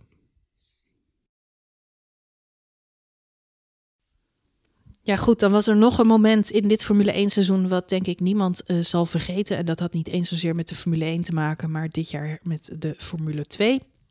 En dat was eh, de noodlottige crash van eh, Antoine Hubert, de Franse coureur, die verongelukte tijdens de race die eigenlijk plaatsvond direct na de kwalificatie. Dus er een hoop eh, mensen die dit op eh, tv gezien hebben, omdat ze nog zaten te kijken. En er zijn ook een hoop Nederlanders natuurlijk altijd aanwezig bij de Grand Prix van Spa, eh, die dit gezien hebben. ehm, eh, voor wie dit ja toch eh, behoorlijk eh, impactvol is geweest. Ik wil er niet zoveel over zeggen, behalve dat het een weekend is. ehm, ja, wat we. Wat, wat weer duidelijk maakte dat we niet naar eh, platgeslagen entertainment zitten te kijken. Formule 1 is geen voetbalwedstrijd. Ehm, ik realiseerde me heel erg. eh, van de zomer ben ik met mijn dochter naar de Grand Prix van Oostenrijk geweest. Dit soort dingen kunnen gebeuren. Dus eh, er zitten gezinnen, maar ook gewoon vaste mensen op de tribune die dit hebben zien gebeuren. Ehm, om nog maar te zwijgen over eh, eh, de coureurs, de familie, de vrienden van de jongen die dit hebben meegemaakt. Ja. Ik vind het eh, heftig. Maar zoals veel coureurs gezegd hebben, ehm, het is onderdeel van de sport. Ehm, het drukt je met de neus op de feiten. Ik ben het volledig met je eens. En ik denk, ik denk dat het een aantal ehm, eh, hele mooie dingen zijn geweest na afloop van zoveel slechts. eh, eh, er zijn een heleboel krachtige dingen die we gezien hebben. Eh, ik denk onderstreept door de eh, eerste overwinning van Charles Leclerc in België. Zijn eerste eh, Formule 1 overwinning. Beladen. Eh, beladen. De moeder van, van Antoine Hubert was daarbij aanwezig. Zij was natuurlijk ochtends in die cirkel met Ja. alle coureurs daarbij. Is natuurlijk wel degelijk gesproken over wel of niet starten met deze race. Eh, het feit dat eh, Charles Leclerc daar als, als eh, vriend, oude bekende van Antoine Hubert, die, die race weet te winnen, geeft het dan wel dat, dat stukje mee om het, om het dan nog in ieder geval een, een extra lading te geven, om het zo maar even te zeggen. Ehm, en voor de rest is het volgens mij een race die, die een heleboel coureurs eh, eh, uit de Formule 1 heel snel hebben willen vergeten. Eh, volgens mij was het daarna ook heel snel voor iedereen inpakken, wegwezen en laten we even een break nemen van deze sport. Ehm, eh, Nou, zoals Max Verstappen zelf verwoordde in het eindejaarsinterview wat hij met Rob Campus deed voor Ziggo. Eigenlijk staat je hoofd niet meer naar racen. Nee. Nadat zoiets is gebeurd. En uiteraard is de race wel doorgegaan de dag daarna. Ehm, maar eigenlijk wil iedereen op dat moment liever naar huis. En ik kan me herinneren dat ik ook helemaal geen zin had om die race te kijken. Nee. En ook blij was dat die voorbij was. En inderdaad even helemaal niet over autoracen wilde nadenken dat Nee. weekend. Ehm, ja, Nou ja, wat je natuurlijk ziet is dat. ehm, eh, eh, het is heel raar, maar ook de ouders van, van Hubert eh, zeiden natuurlijk: de, de sport moet door. Eh, eh, zij waren als eerste, eh, wat ik al zeg, die moeder was daar aanwezig. Ehm, en, en dus ging het circus door, om zo maar even te zeggen. Wat een zin was die ik heel vaak heb gehoord in die weken. Ehm, en ik denk dat dat ook de kracht is van, van deze mensen die in die auto stappen. Ehm, eh, ze, ze leveren bewonderenswaardige prestaties. en zijn in staat om ook na zo'n weekend, waarin ze misschien wel liever niet in de auto hadden gezeten, wel daarna weer de draad op te pakken. En, en ja, dat is iets wat eh, mij ook wel echt gefascineerd heeft na afloop van het weekend. ja en het moet gezegd. ehm, ik vind het ook knap om te zien hoe coureurs zichzelf herpakken na zoiets. Want er zijn veel coureurs die zich uitgesproken hebben ehm, eh, over het feit dat ze hebben getwijfeld om überhaupt te starten. Daniel Ricciardo die had helemaal geen zin om Nee. überhaupt deel te nemen aan die race. Lewis Hamilton had er moeite mee. eh, Volgens mij wilde Kimi Räikkönen zo snel mogelijk terug naar zijn gezin. Ja, ja. echt. nee, ja, Kimi Räikkönen. Ik moet ook, eh, Kimi Räikkönen heeft natuurlijk die aanvaring met Max Verstappen direct in de allereerste bocht en die vliegen eraf en die kunnen allebei inpakken. En volgens mij hadden ze daar geen van beide een boodschap aan. Vonden ze, ik vond het ook totaal niet erg. Ik denk mooi, kan Max lekker naar huis. Precies. Ik was, Ja. Je bent toch ook een beetje bang dat er nog iets gebeurt, juist omdat alle kopjes een beetje anders staan. Maar ja, ik vond het wel eh, knap om te zien hoe ze zich allemaal herpakt hebben. Wat me ook eh, is bijgebleven, of wat, me, wat het heeft me ook doen laten inzien hoe, hoe sterk eh, dat, dat Franse netwerk natuurlijk is. Want je noemde net al even Charles Leclerc. eh, maar ook Pierre Gasly, die was compleet van de kaart. Die schijnt echt redelijk goed bevriend te zijn geweest met die jongen. Al deze Franse jongens hebben tot het einde van het seizoen met Fortonio op de helm of op de auto gereden. Ehm, dragen hem altijd bij zich. Dus ehm, het, het doet wel wat eh, met ze. En ehm, ja, ik vind het ook mooi om te zien hoe ze daar allemaal individueel invulling aan hebben gegeven. En ook de, ja, de power hebben om, eh, om zichzelf weer te laten zien en door te gaan. En beter te worden. Ja. Toch? Eens, 100% met je eens. Goed, maar verder was het een weekend. ehm, ja, ik kan, behalve de, de, de, de start. En inderdaad, eh, ja, wat jij al zegt, de overwinning van, eh, van Charles Leclerc. Ja. eh, die natuurlijk beladen was, maar ook ja, mooi daardoor. Ja. Ehm, Ik kreeg daardoor extra lading. Ja. ja, die krijgt extra lading. Ehm, wat, wat een beetje onder, wat al dit nieuws een beetje heeft ondergesneeuwd, dat is dat het ook misschien wel de allerbeste race was van Lando Norris dit Ja. seizoen. Ja, klopt inderdaad. Die, ja, om dan met ja, klein hoogtepuntje en een dieptepuntje te eindigen. Want dit, dit was een ontzettend goede race van. Lando Norris rijdt natuurlijk een prachtseizoen. Heel veel fans gemaakt. Ook in Nederland weet ik dat heel veel mensen hem eh, graag eh, zien en blij zijn met ja, zijn komst in de Formule 1. Eh, hij startte elfde in Spa en hij vecht zich terug naar een vijfde plek. Eh, rijdt fantastisch. En in de allerlaatste ronde, allerlaatste ronde heeft hij weer motorpech. En dat gebeurde bij McLaren toch nog best wel vaak. In de In eerste de helft eerste helft van het. Ja, ja, seizoen, ja, ja. alhoewel Spa net naar de zomer. Maar Ja. goed, eh, motorpech. En daardoor ja, ziet hij die punten gewoon lap, weg. Ze, ver- ze verdwijnen aan het einde. Sneu hè, sneu. Hij wordt wel uitgeroepen tot man van de wedstrijd. Ja, Driver of the Day. dat is natuurlijk de, day, de, ja. de, de prijs die hij krijgt vanwege zijn sympathie. Schrale troost. Want, Schrale eh, troost. Kreeg het hij was gewoon, voor. nee, maar het was gewoon wel een goed seizoen van hem, toch? Zeker. Eh, Ja. Een van de beste debutanten van dit jaar.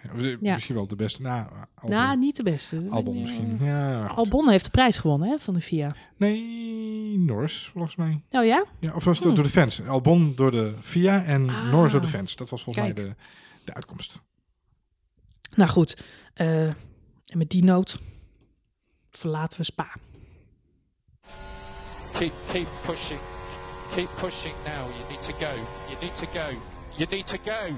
Ik, eh, ik heb, ik, ik- ik- als ik deze boordradio hoor, Marjolein, moet ik altijd naar het toilet. You need to go. You need to go now. ik zit er eraan te denken om dit als een soort eierwekker aan te zetten of zo. De broodjes zijn Het klaar. is you eh, een, een moment wat ook, eh, ja goed, dit kan niet wat vergeten zijn. De kwalificatie van de Grand Prix van Monza. Oh, Wat een farce was dat. Waar Dat- zaten we naar te kijken? dat was een behoorlijke farce. Het was echt een unicum. Ik had het ook nog nooit eerder gezien. Dit is eh, uniek. En ook volgens hebt mij... dat een paar coureurs de, de, de, de, de finishvlag missen. Ja. Maar dit? Ja, het is, het is een bizarre situatie. Wat gebeurde er in dit geval? Ehm eh, eh, Ja, dat weet iedereen nog, Q- toch? Q- Q- ja, ik hoop het. Nou, Ja. even een kleine, kleine refresher. Q, Q, Q3, laatste ronde van de kwalificatie. Charles Leclerc heeft de pole te pakken. Mercedes eh, in de vorm van Hamilton en eh, Sebastian Vettel in de vorm van Sebastian Vettel. jagen eigenlijk die pole nog, nog op. Alle heren gaan naar buiten, maar zitten in een heel kort tijdframe boven elkaar. Nou, we weten allemaal, ze zoeken dan naar de ruimte hè, om de beste, beste ruimte te vinden om die ronde te kunnen rijden. Ehm, en, en er ontstaat daar een soort van shuffle, waarin Ja, want Pietje laat niemand, Jantje niet ja, langs. niemand en- wil doorrijden, want daar in Monza scheelt het gewoon achttiende als je een tow krijgt van iemand. Exact. Dus niemand wil voorop rijden.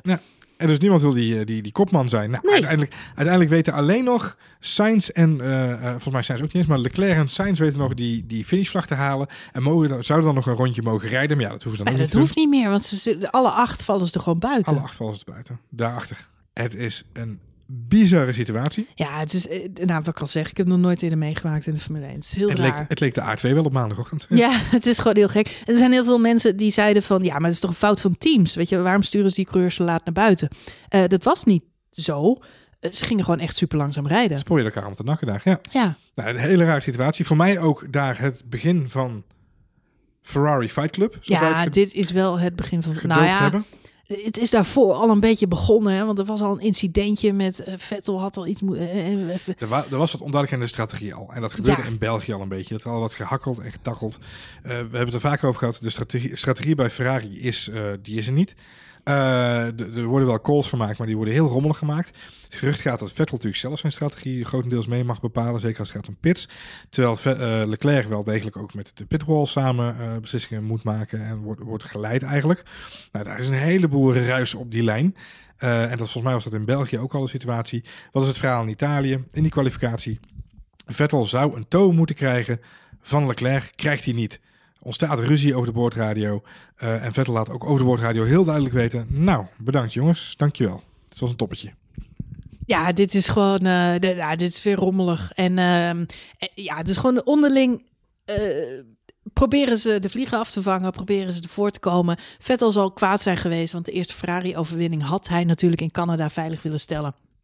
Eh, wordt gepakt door Charles Leclerc in, in Spa. Ja. Dus in Monza denkt hij, nu is het mijn beurt. Dan wordt hij gepiepeld door eh, Charles Leclerc, ja, die gewoon op de rem gaat staan, waardoor eh, Vettel eigenlijk niks meer aan kan doen. Nee. En dan krijg je ook nog eens die race, waarin er ook nog van alles gebeurt.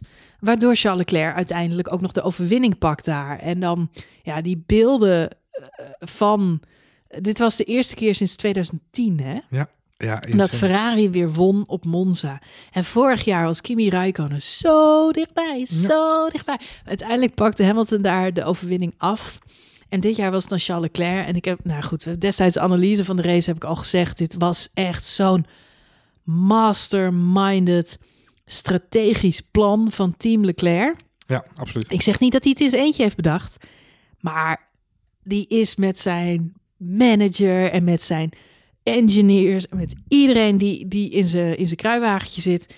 is hij gaan denken... oké, als ik Monza win... dan ben ik officieel de nummer 1 in het team. Weet je, dan kan... Nou, en dat was natuurlijk ook zo. Want Vettel maakt weer fouten deze race. Die wordt er de hele wereldpers wordt hij de grond ingeschreven. Die kan gewoon wel inpakken. Die moet gewoon weg uit de sport. Ehm, dus ja, Charles Leclerc is helemaal het mannetje naar Monza. Ja. Eh, ja, dat, dat moet je hem nageven. Dat was gewoon slim uh, geëngineerd. Ik moet wel zeggen dat het uiteindelijke effect toch wat beperkter is gebleven. Ik vond niet zo dat daarna uh, Charles Leclerc echt die, die nummer één positie overnam binnen het team. Nee. Uh, en ik moet toegeven dat het Vettel uiteindelijk ook weer sterker heeft gemaakt. Want die heeft echt de tijd genomen om, uh, ja, we zagen hem, we hebben het veel over gehad. We zagen hem bij die kartbaan in, eh, in, eh, in, eh, in Italië ineens weer rondlopen. Eh, ja, hij, hij leek lekkerder in zijn vel te zitten. Hij kreeg allerlei brieven van fans. Hij, hij kwam er sterker eh, weer uit. Dus ja, uiteindelijk eh, is ja. het niet helemaal gelopen zoals je team Leclerc misschien van tevoren bedacht had. Nee, wat opvallend is, je zegt Vettel is weerbaarder dan we dachten. Dat is inderdaad wel grappig. Ja, dat zeg, want ik heb me dat nooit zo gerealiseerd. Ik heb altijd gedacht dat dat inderdaad de, het breekpunt was van... Dat hè, dacht ik echt, Hier ja. breekt eh, de puber Leclerc los van zijn ouders, om het zo maar even te zeggen. ja, Ehm, maar dat is niet helemaal waar, want ik zit even te kijken inderdaad. Kijk, wat opvalt is dat Ferrari ineens na die zomerstop verschrikkelijk dominant is. En eh, we moeten zo nog even hebben over eh, de, de weg naar Mexico en Amerika. En die weg naar Mexico en Amerika wordt geplaveid door Italië. Eh, België heeft het over gehad. België overwinning Leclerc. Italië zijn tweede overwinning. Gelijk erachteraan. En een heel dominant weekend ook van, van Leclerc. Hij was echt de baas op Monza dat weekend. Ook omdat hij op de rem ging staan. Eh, maar vervolgens ging Ferrari naar Singapore. De, de, de ronde daarop.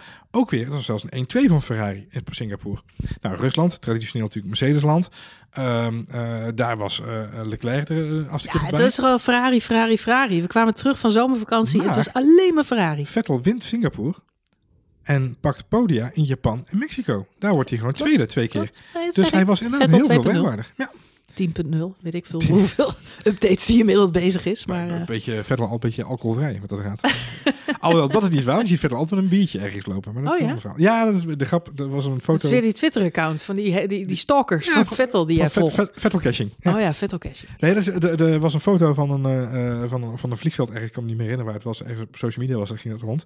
Dat Vettel eh, eh, op de foto ging met fans. Want hij dan eerst een glaasje champagne ging wegzetten. En er was een foto volgens mij na Abu Dhabi. En dan pakt hij een bitburger. Hij had twee, twee, hij had twee Oh. half liters bier gezet. en hij moest een eh, interview geven of hij moest een foto. En zei, je zag hem ook die foto, die, die show. Ik zei, oké, die pak ik dan zo wel. Dan zit hij heel lullig zo aan, tegen de zijkant van een muurtje van een tentje aan. Zo, oh, ik kom zo wel even terug.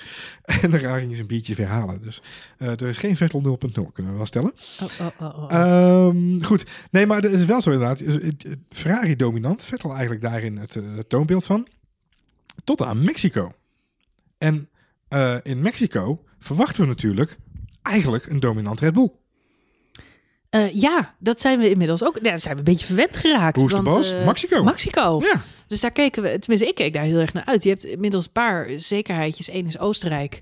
Eh, het, het twee is wat mij betreft Mexico. Daar doet Max al twee jaar goede zaken met twee overwinningen op rij. Dus zo wordt het dan op tv ook aangekondigd. Als zijnde, dat zal dan wel weer eh, waarheid worden. kat en bakkie. Ja. Ja, maar dat was dit jaar helaas helemaal niet zo. Nou, hij, had het, Eh, hij had het in eigen hand. Ja, nou ja, goed. Als je dan één moment moet uitlichten van de Grand Prix van Mexico, dat is dat eigenlijk dat Max daar zijn tweede pole position pakt. Die natuurlijk op hele domme wijze verspeelt door niet van zijn gas af te gaan op het moment dat er een gele vlag hangt voor de crash van eh Valtteri Bottas. Ehm, dit momentje eh, heb ik uitgekozen omdat ehm, er is veel gezegd over Max Verstappen. Wat hij na afloop eh, in de persconferentie eh, niet zo, hè, hij laat zich heel dom uit. Want dan krijgt hij de vraag van ging je van je gas af? En dan zegt hij het ziet, het ziet er niet zo uit, of wel? Het is heel bot. En ehm, eh, dat is niet handig, maar tegelijkertijd is hij goud eerlijk. Dit is Max Verstappen. Dit is Max Verstappen, mensen. En dat vind ik ook wel heel erg mooi. Want ik had het zo erg gevonden. Weet je, Charles Leclerc of, of Vettel of zelfs Hamilton. Al die andere gluiperds, die hadden gewoon gezegd van... Yeah, yeah, of course, look at the data. Want dat was het hele verhaal, hè. Ja. Dat er, er ging zo'n zo'n zo'n zo'n plaatje rond van de telemetrie... dat hij wel degelijk van zijn de gas af zou gegaan. had hij vertraagd. Ja. En er was ook al vrijspraak, want er kwam een VIA-bericht dat er geen further sanctions waren. En eigenlijk door zijn eigen uitlatingen Ja. is hij alsnog op het matje geroepen, heeft hij alsnog een straf gekregen. Wat natuurlijk olie, olie dom is. En aan de andere kant, ja, goed, hij zal het helaas nu wel een beetje afgeleerd hebben. Ik denk niet dat hij het snel nog een keer doet. Dat, ook in, wederom in dat interview met Ziggo gaf hij ook wel aan van ja, hè, je moet wat vaker op je woorden letten. Ik krijg ook de indruk dat hij dat is gaan doen. Ik vind al dat hij langer nadenkt als hij praat in interviews. Dat, dat je ziet hem rekenen en dat, Ah, ja, hij, hij had natuurlijk twee momentjes achter elkaar. Want hij had in Mexico had hij dat momentje Ja. in de persconferentie. En in Amerika had hij dat momentje bij Jack Ploy. Wat natuurlijk Ja. breed werd uitgemeten in de media. Oh, met, eh, dat, uh, Met Ferrari. Met Ferrari Gate, ja. het, is, het is niet handig. Maar aan de ene kant, het is dom en het is niet handig. Ik heb, en het, ik, ik heb het eh, liever zo dan, eh, dan met platte leugens. Ja, ik denk dat hij er echt wel van geleerd heeft. Dus dat het niet meer zo vaak zal voorkomen. Maar aan de andere kant, ja, ik, ik hou ook wel van hem. Omdat hij gewoon eh, zo eerlijk is. En eh, hij, hij besefte zich echt wel. Hij besefte zich. Hij heeft achteraf nog gezegd, ook in het interview van... Kijk, luister, ik had geen gele vlaggen. Die gele vlag links, die zie ik niet. Want ik kijk op het dashboard. En op het dashboard kreeg ik geen gele vlag. Omdat... ehm eh, de, systeem Bottas eruit dat systeem eruit had gereden. klopt. Dus ik wist van niks. Dus hè, ik reed gewoon en, door. En op het moment dat dan na afloop gezegd ja, er hing een gele vlag uit, dan weet hij al hoe laat het is. Daarom was hij zo zagrijnig in die persconferentie. Hij wist al dat hij straf zou krijgen. Daarom was hij zo zagrijnig. Anders had hij daar wel euforisch gestaan en gezegd, oh, eh, juist, ja, dat, het feit dat hij al weet Ja. wat de situatie is, Ja, ook in de race maakt dan. hem hè. ook wel weer, eh, ja, hij, begint race hoor. hij begint dan uiteindelijk gewoon, eh, volgens mij P3 of P4. Ehm, Ja. en, en weet je, in de race zelf gaat hij dan ook weer twee keer eigenlijk, heeft hij pech. Eén keer met Hamilton, één keer met Bottas. Moet dan een inhaalrace beginnen en komt terug naar P6. Die Bottas, die daar ook een, eh, een, een aardige inhaalrace werd, die werd een paar dagen later werd hij wereldkampioen donuts draaien. Ja, eh, niet onverdienstelijk. Hij werd helaas geen wereldkampioen Formule 1 dit jaar. Nee, donuts draaien. Maar donuts draaien, dat Ja. kan hij als de beste. Wist jij dat? ja, nee, ik wist het niet totdat ik dat verschrikkelijk mooie festival zag in Hollywood. Ja, Kun je uitleggen waarom je dit moment hebt uitgekozen in het Formule 1 ik heb dit moment niet uitgekozen. Oh, je maar- ja. Ik dacht van, mm, donuts, dacht ik nog. Ja.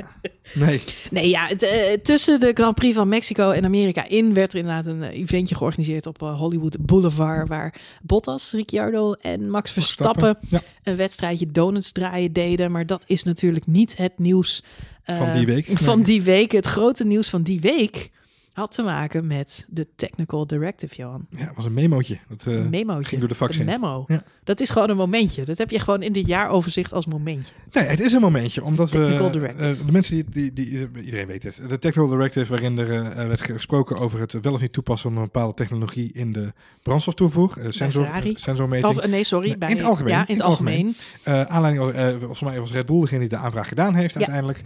Mogen wij dit systeem op deze manier implementeren? Het achterliggende gedachte was natuurlijk, er zijn concurrenten in ons Ja. veld. Die dit gebruiken. Niet nader te noemen, maar ze rijden in een rode auto. Ja. eh, die deze technologie gebruiken. Misschien ook in de zilveren auto. Eh, misschien ook in de zilveren, dat weten we niet. Maar die, met die rode auto weten we het wel zeker van, denken we. Ehm, die gebruiken dit systeem. Mogen wij dat ook toepassen? Als het antwoord nee is, dan moet iedereen het ook aanpassen vanaf dat Ja. moment. Nou, dat hebben ze heel slim gespeeld, vind ik. Ehm, eh, want daarmee zorg je in ieder geval voor dat de discussie open is, zonder dat er inderdaad met vingers gewezen wordt. Hartstikke fijn. Wat valt op? Ehm, we hebben het over Ferrari, wat we al zeiden. Eh, voor de, na de zomerstop drie overwinningen, drie tweede plekken en één keer een derde plek. En in Amerika zijn ze niet te vinden. Op het podium. Nee, het is gewoon klaar. En het is inderdaad de race. Jij zei het net al. Max Verstappen zegt na afloop van de race. eh, dat is wat er gebeurt als je ophoudt met vals spelen. Ja. Eh, dat zijn woorden die je niet mag gebruiken in deze sport, blijkbaar. Dat heel kort bocht. Nogmaals, ik hou van Max omdat hij het gewoon wel zegt. Hij heeft gewoon groot gelijk. Ik echt, waarom zou je om de hete brei heen draaien? Misschien was het voorbarig, want misschien hè, naar Amerika kun je nog zeggen. ehm, Eerst nog maar eens aankijken. Maar goed, inmiddels weten we wel beter. Het was daarna gewoon shit. 52 seconden het verschil tussen Charles Leclerc en Het eh, was nummer 1. Shit, joh. Een Ferrari op 52 seconden. Dat was 2018 voor het laatst, ja. Zonder aanzienlijke problemen, wat dan ook. Dit is schandalig. Ja. Dit is echt, dit is gênant, Ik moet jongen. zeggen, dat is Hongarije. In Hongarije reden ze ook op een minuut inderdaad. En zo, die rolt zich om in zijn graf. Ah, Het is echt te triest. het was behoorlijk gênant. En wat dus nog verder opvalt, is... eh, we kunnen het lang en breed over de Technical Directive hebben... en over de impact daarvan. Maar wat opvalt, wat ik al zeg... Voor de, eh, na de zomerstop behoorlijk veel, eh, veel, veel punten bij elkaar gesprokkeld. Met name Yep. door Vettel inderdaad. Na de zomerstop vanaf Amerika... zijn ze niet meer op het podium te vinden tot de laatste race. Abu Dhabi en dan is Leclerc. Kun je nagaan. Ja. Nog één podium na die technical director. Nog Ja. maar één. Ja, dat is toch opvallend. Terwijl ze in de wedstrijden daarvoor dus inderdaad eh, drie overwinningen pakken en, eh, en, en tweede plekken en derde plekken. Ja, De technical directive, joh. het is een momentje. Hij staat genoteerd. That is the race win. You absolutely bossed it. Magic today. Absolutely bossed it. Fantastic. we did it as a team, guys. Unbelievable. what a race. Oh, I loved it. Ja, en dit jaaroverzicht 2019 Formule 1 zou niet compleet zijn zonder eh, ja, toch een van de hoogtepunten van het seizoen, de Grand Prix van Brazilië, wat mij betreft. Eh, en waarom? moment dat ik eh, eigenlijk toen straks al even kort benoemd heb, is natuurlijk de dubbel voor het eerst. Max Verstappen, pole position en een overwinning. Snaarstrak. Dat is toch gewoon cool? Hij was echt de baas dat weekend. Dat is gewoon wat we willen. Ongelooflijk. Het was, het was bizar om, wederom, bizar omdat het, het is ook een beetje onverwacht. Je, je weet dat de circuit hem goed ligt. Je weet dat de auto daar eh, goed kan presteren. Maar op de een of andere manier eh, ben je toch een soort van terughoudend. Eh, ja, Mercedes zal weer een trucje hebben of Ferrari kan toch weer iets uit de, uit de, de hoge hoed halen. Maar is Max is zo dominant. Bizar. Het is ook de combinatie. Ik snap namelijk ook heel goed dat mensen fan zijn van Lewis Hamilton. Lewis Hamilton is gewoon heel goed. En als Lewis Hamilton in de problemen komt, dan probeert hij zich daar uit te vechten. Dan probeert hij terug te komen. Nooit met te veel risico. Ik vind niet dat hij dit seizoen heeft laten zien dat hij bereid is om heel veel eh, extra risico te nemen. Ik vind dat hij dat wel trouwens een paar keer gedaan heeft met Max Verstappen. Als hij met Max race, zoekt hij dat wel op. Ik kan me ook races herinneren dat Lewis Hamilton er ronde na ronde in de kont van eh, Van Charles Leclerc. Charles Leclerc reed. Omdat hij gewoon weet, Charles Leclerc, rookie, eh, rijdt een behoorlijk verdedigende lijn. Daar ga ik het even niet mee aan de stok krijgen. Daar blijf ik uit de buurt. Maar over het geheel bezien, Lewis Hamilton, topcoureur. Max Verstappen, in zo'n race als Brazilië, eh, voor de fans is dit puur genieten. Ik kan wel uitleggen waarom zoveel mensen fan zijn van Max Verstappen. Het, is je weet van tevoren, je, je, je weet van tevoren dat je geen saaie wedstrijd krijgt. Als je fan bent van Max Verstappen. Eh, vergelijk het maar eens met Valtteri Bottas. Als je fan bent van Valtteri Bottas, zit je altijd een beetje met samengeknepen billen en eh, twee gekruiste vingertjes. Van, kom op Valtteri, kom op Valtteri, kom op. Kan ook spannend zijn als het je game is. Nee, maar tuurlijk, tuurlijk. Het zijn, altijd, het zijn altijd mensen fan van de underdog of van de niche. En dat is ook, dat is top. Weet je wel, als die uiteindelijk doorbreekt, is dat super. Ik kan erover meepraten. Maar Max, ehm, als hij inderdaad in een positie komt, net zoals Hamilton eigenlijk, dat je denkt van, oh, het wordt echt lastig, of hij komt onder druk te staan, of wat dan ook, dan vecht hij zich terug. En de Grand Prix van Brazilië, niet alleen is die race heel erg mooi, omdat hij daar de dubbel pakt, het was natuurlijk ook een onwijs spannende race met safety cars, bandenwissels, extra pitstops, strategische beslissingen. Ehm, en hij moest daar ene Lewis Hamilton zien af te troeven. Op strategie en op race-intelligentie. En, op ra- en je zit daar als fan van te genieten. Omdat je toch wel enig zelfvertrouwen hebt dat het hem gaat lukken, toch? Ja, het dat- is een beetje eh, Ajax in de Champions League eh, tot een paar wedstrijden geleden. Was gewoon subliem. Ja. Het was eh, trouwens Eredivisie ook. Je zit er naar te kijken en denk je, het kan niet misgaan. Het loopt zo goed. Daar, dat is genieten als sportfan om naar te kijken. En dat was de Grand Prix van Brazilië voor mij ook. Ehm, tuurlijk is het spannend. En, eh, en zit je echt wel even in de zenuwen. Maar aan de andere kant heb ik vooral staan te juichen bij de Grand Prix van Brazilië. Het was gewoon... Het klopte gewoon. Snap je wat ik bedoel? Ja, zeker. Dat was een heleboel opzichten. Was het het tegenovergestelde van Hongarije. Waar we Ja. natuurlijk zaten te kijken Ja. aan het Inderdaad. moment, het uitstel van executie, om het zo maar even Ja. te zeggen. En nu Ja, zouden we ja. kijken naar, oh, Hamilton komt voor hem. Oh, dat maakt niet uit. Hij pakt hem zo wel terug. En Ja, precies. Ja, precies. Weet je, ik had gewoon vertrouwen in dat het goed zou komen. Ja, dat is bizar inderdaad. Ja, dat ben ik wel. Daarnaast had natuurlijk een, weet je, deze race gaat voor mij heel ver mee in beste race van het seizoen misschien wel. Ja. Ik heb heel lang getwijfeld tussen Duitsland en Brazilië. Ja, maar Duitsland is mooi vanwege de regen en alle gekke dingen. Maar misschien is Brazilië wel laten mooier. We niet, laten we niet vergeten, over gekke dingen gesproken. Een dubbele inhaal van Red Bull. Een soort synchroon inhaal. Oh man, is dat uiteindelijk op de kerstkaart gekomen? Want dit eigenlijk dat moet de kerstkaart van Red Bull zijn. Ik weet niet, is er nog ik, ik heb hem niet gekregen Instagram, jaar. social media, kerstklokjes eromheen? Ik weet het niet. Maar vorig dit is toch gewoon het maar- moment. Ja, zowel Albon als eh, Verstappen op hetzelfde moment, op dezelfde plek. Oh, wat een Buitenom. shot, jongen. Wat een shot. Weet Ja. je, ik zat er live naar te kijken en ik dacht, dit is de gif van het jaar. Ja. Dit is het gewoon. Dit is gewoon... Insane. Toch? Niet veel. eh, Ah. maar laten we ook niet vergeten Pierre Gasly. Ja. Die nou zich ja, ineens op plek 2 ja, terugvindt. eh, als je, we hadden het net over oudejaarsavond de Grand Prix van Hockheim nog een keer terugkijken. Maar ik wil ook heel graag de Grand Prix van Brazilië nog een keer helemaal terugkijken. Mhm. Eh, Maar dan is wel het geluid iets zachter als Pierre komt. ja, dat- Anders is het heel huis weer wakker. jij hebt dat filmpje gezien van die, eh, Ja, helaas. van die comics met Ja, eh, die abortradio's eronder. Gaat, staat op Instagram. Ja, ehm, ja, dit, ja dit, dit, was ook het, dit was ook het moment van Pierre Gasly. Die Ja. echt een shitjaar had. En eh, eh, ja, gewoon ja, teruggezet is natuurlijk bij Toro Rosso. En gewoon Lewis Hamilton eruit trekt op het rechte stuk. Ja, is toch fantastisch, jongen. Heerlijk. Ja, ik vind het wel heel mooi. Ik, eh, wat ik zeg, het is, het is leuk om fan te zijn van de echt grote coureurs die waar je vertrouwen in hebt, waarvan je denkt die blijven echt vechten tot binnen. Die zijn gewoon zo goed. Dat komt wel goed.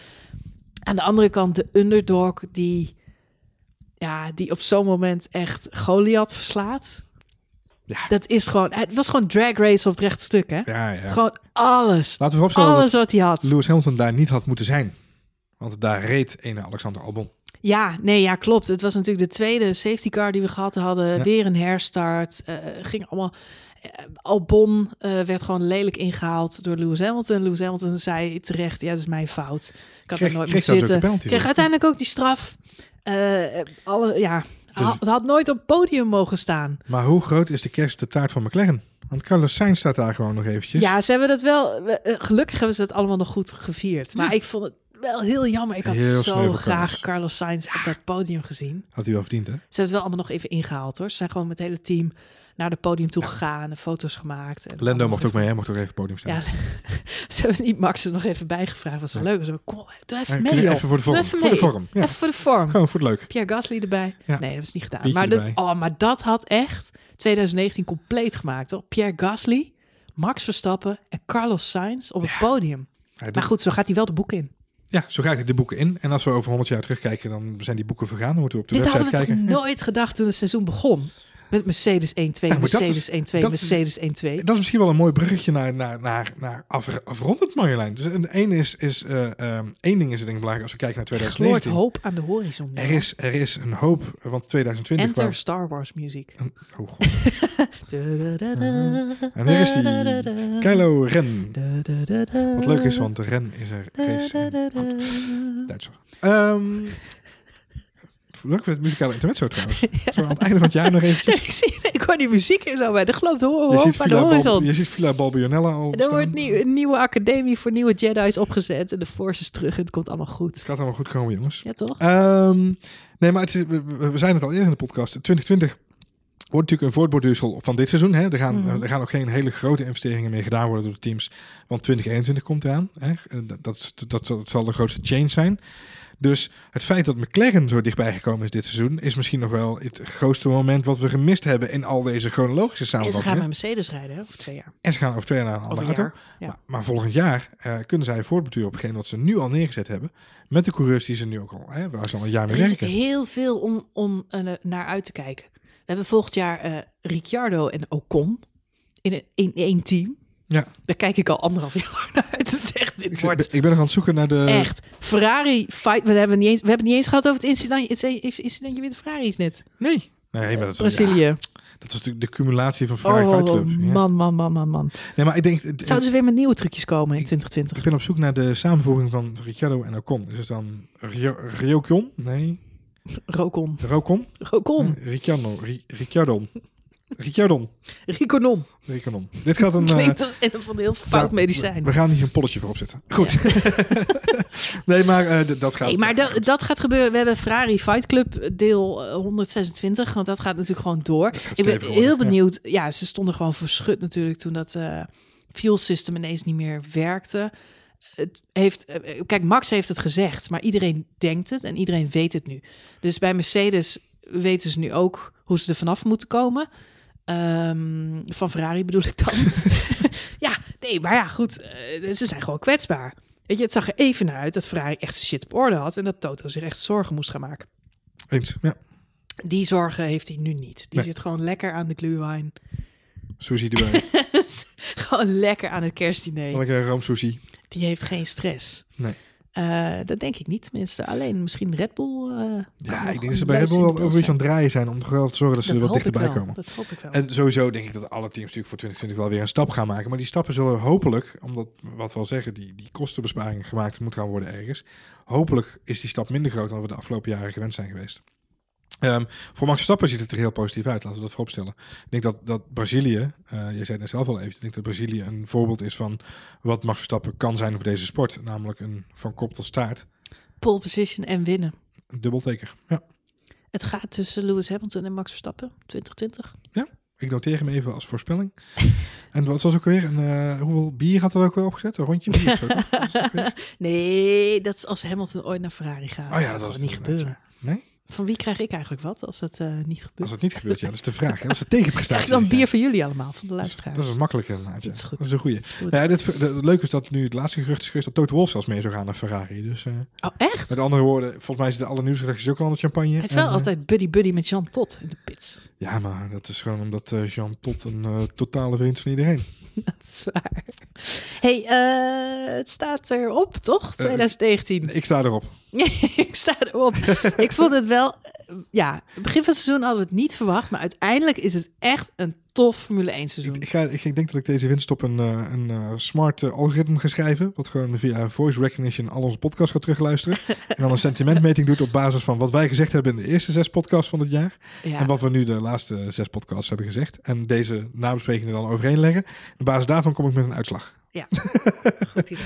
Nee, het is... Het En is ik denk dat we even notitie... Ik, ik ga een paar races noteren voor de, de beste races eh, ooit. Ik Mhm. krijg wel eens de vraag van... eh, als ik nou oude races terug moet kijken... welke zou ik dan terug moeten kijken? Ja. Eh, ja, er zijn er best wel wat. Maar dit seizoen mogen we er zeker weer een paar bijtellen. Ik denk dat je Oostenrijk prima nog eens een keer kunt terugkijken. Of in elk geval een samenvatting daarvan. Eh, Engeland mocht er absoluut wezen. Eh, ik denk Duitsland en Brazilië gedeelde eerste plek. Ja. Ja, Toch? misschien. Ja, goed. Ik denk Duitsland voor de neutrale fan eh, leuker is om te zien vanwege de, het spektakel in het algeheel. Eh, en voor de, voor de mensen met een iets wat meer oranje getint hart. Brazilië zeker inderdaad, ja. ja. Prachtige race, prachtige race. Goed, ehm 2020 joh. We gaan zijn we weer terug. We gaan de feestdagen vieren. Het is een kwestie van geduld, Marjolein. Dan zijn we er al. Het is een kwestie van geduld. Het is al bijna januari. Eh, half februari zijn de eerste tests in Barcelona. Ik geloof in de week van 21 en de week van 26. drie Ergens, dagen. ergens rond die koers verwachten wij ook de eerste beelden van eh, Drive to Survive. Ja, ergens in, rond die tijd komt ook het nieuwe Netflix van Drive to. Survive uit. Dus we gaan even kijken. De- over- In januari nog even een, eh, een update eh, gaan doen. Of Tuurlijk. in elk geval rondom de tests eh, lijkt me leuk. En wij gaan dus eh, rondom die Netflix-serie Drive to Survive ook afleveringen maken. Dus voor de fans die dat leuk vinden en met ons mee willen kijken. Schakel in. Ja, dan kun je dus gewoon leuk die aflevering kijken. En dan kun je daarna ja, naar onze podcast luisteren. Als een soort recap van die... Af, nou, geen recap, maar eigenlijk onze... We samen doorroddelen. Ja, daar gaan we het erover hebben. Van klopt het nou wel, klopt het nou niet? Het is een Eh, soort eh, Temptation Talk, alleen dan, het is een soort temptation. alleen dan zonder eh Ron Brandsteder. En zonder, en zonder Rick Brandsteder. En ik beloof dat ik mijn shirt aan heb. ik wou het zeggen, zijn er wel cocktails? ja, vast Wie wel. maakt de cocktails, joh? We gaan een cocktailsponsor zoeken. Ja. Tof, tof. Goeie plannen, man, voor 2020. En dan zet hem vast in de agenda 15 maart. De eerste race van 2020. Het aftellen is begonnen. Op naar Bottas 3.0. Op naar Bottas 3.0 en Vettel 11.0. Heel erg bedankt, alle luisteraars, voor het luisteren dit seizoen. Eh, we vonden het superleuk en eh, we vinden het nog steeds superleuk ook om met jullie op eh, Twitter ja, het over deze aflevering te hebben. We horen ook heel graag jullie reacties. Ik wens jullie allemaal hele fijne feestdagen en natuurlijk een fantastisch sportief nieuw jaar. Ehm, ik zei vanmiddag tegen jou, het belooft echt een heel mooi jaar te worden. In elk geval wel voor de eh, neutrale sportfan of überhaupt de sportfan. Want we hebben natuurlijk een EK voetbal, eh, wat in de zomer gebeurt. We hebben Olympische Spelen volgend jaar. Dus voor de mensen die echt sportfan zijn. En we hebben een bomvol Formule 1 seizoen met... eh, meer races dan ooit tevoren. En we gaan natuurlijk naar Zandvoort. Dus eh, ja, het kan niet op. Eh, ik hoop dat jullie er weer bij zijn in eh, 2020. Heel erg bedankt voor het luisteren naar onze jaaroverzicht 2019. En eh, tot na de feestdagen. Proost. Proost. Kling, we moeten klingen. Kling, Klink. kling. Ah, je boem. Ah. Dat was mijn voorhoofd.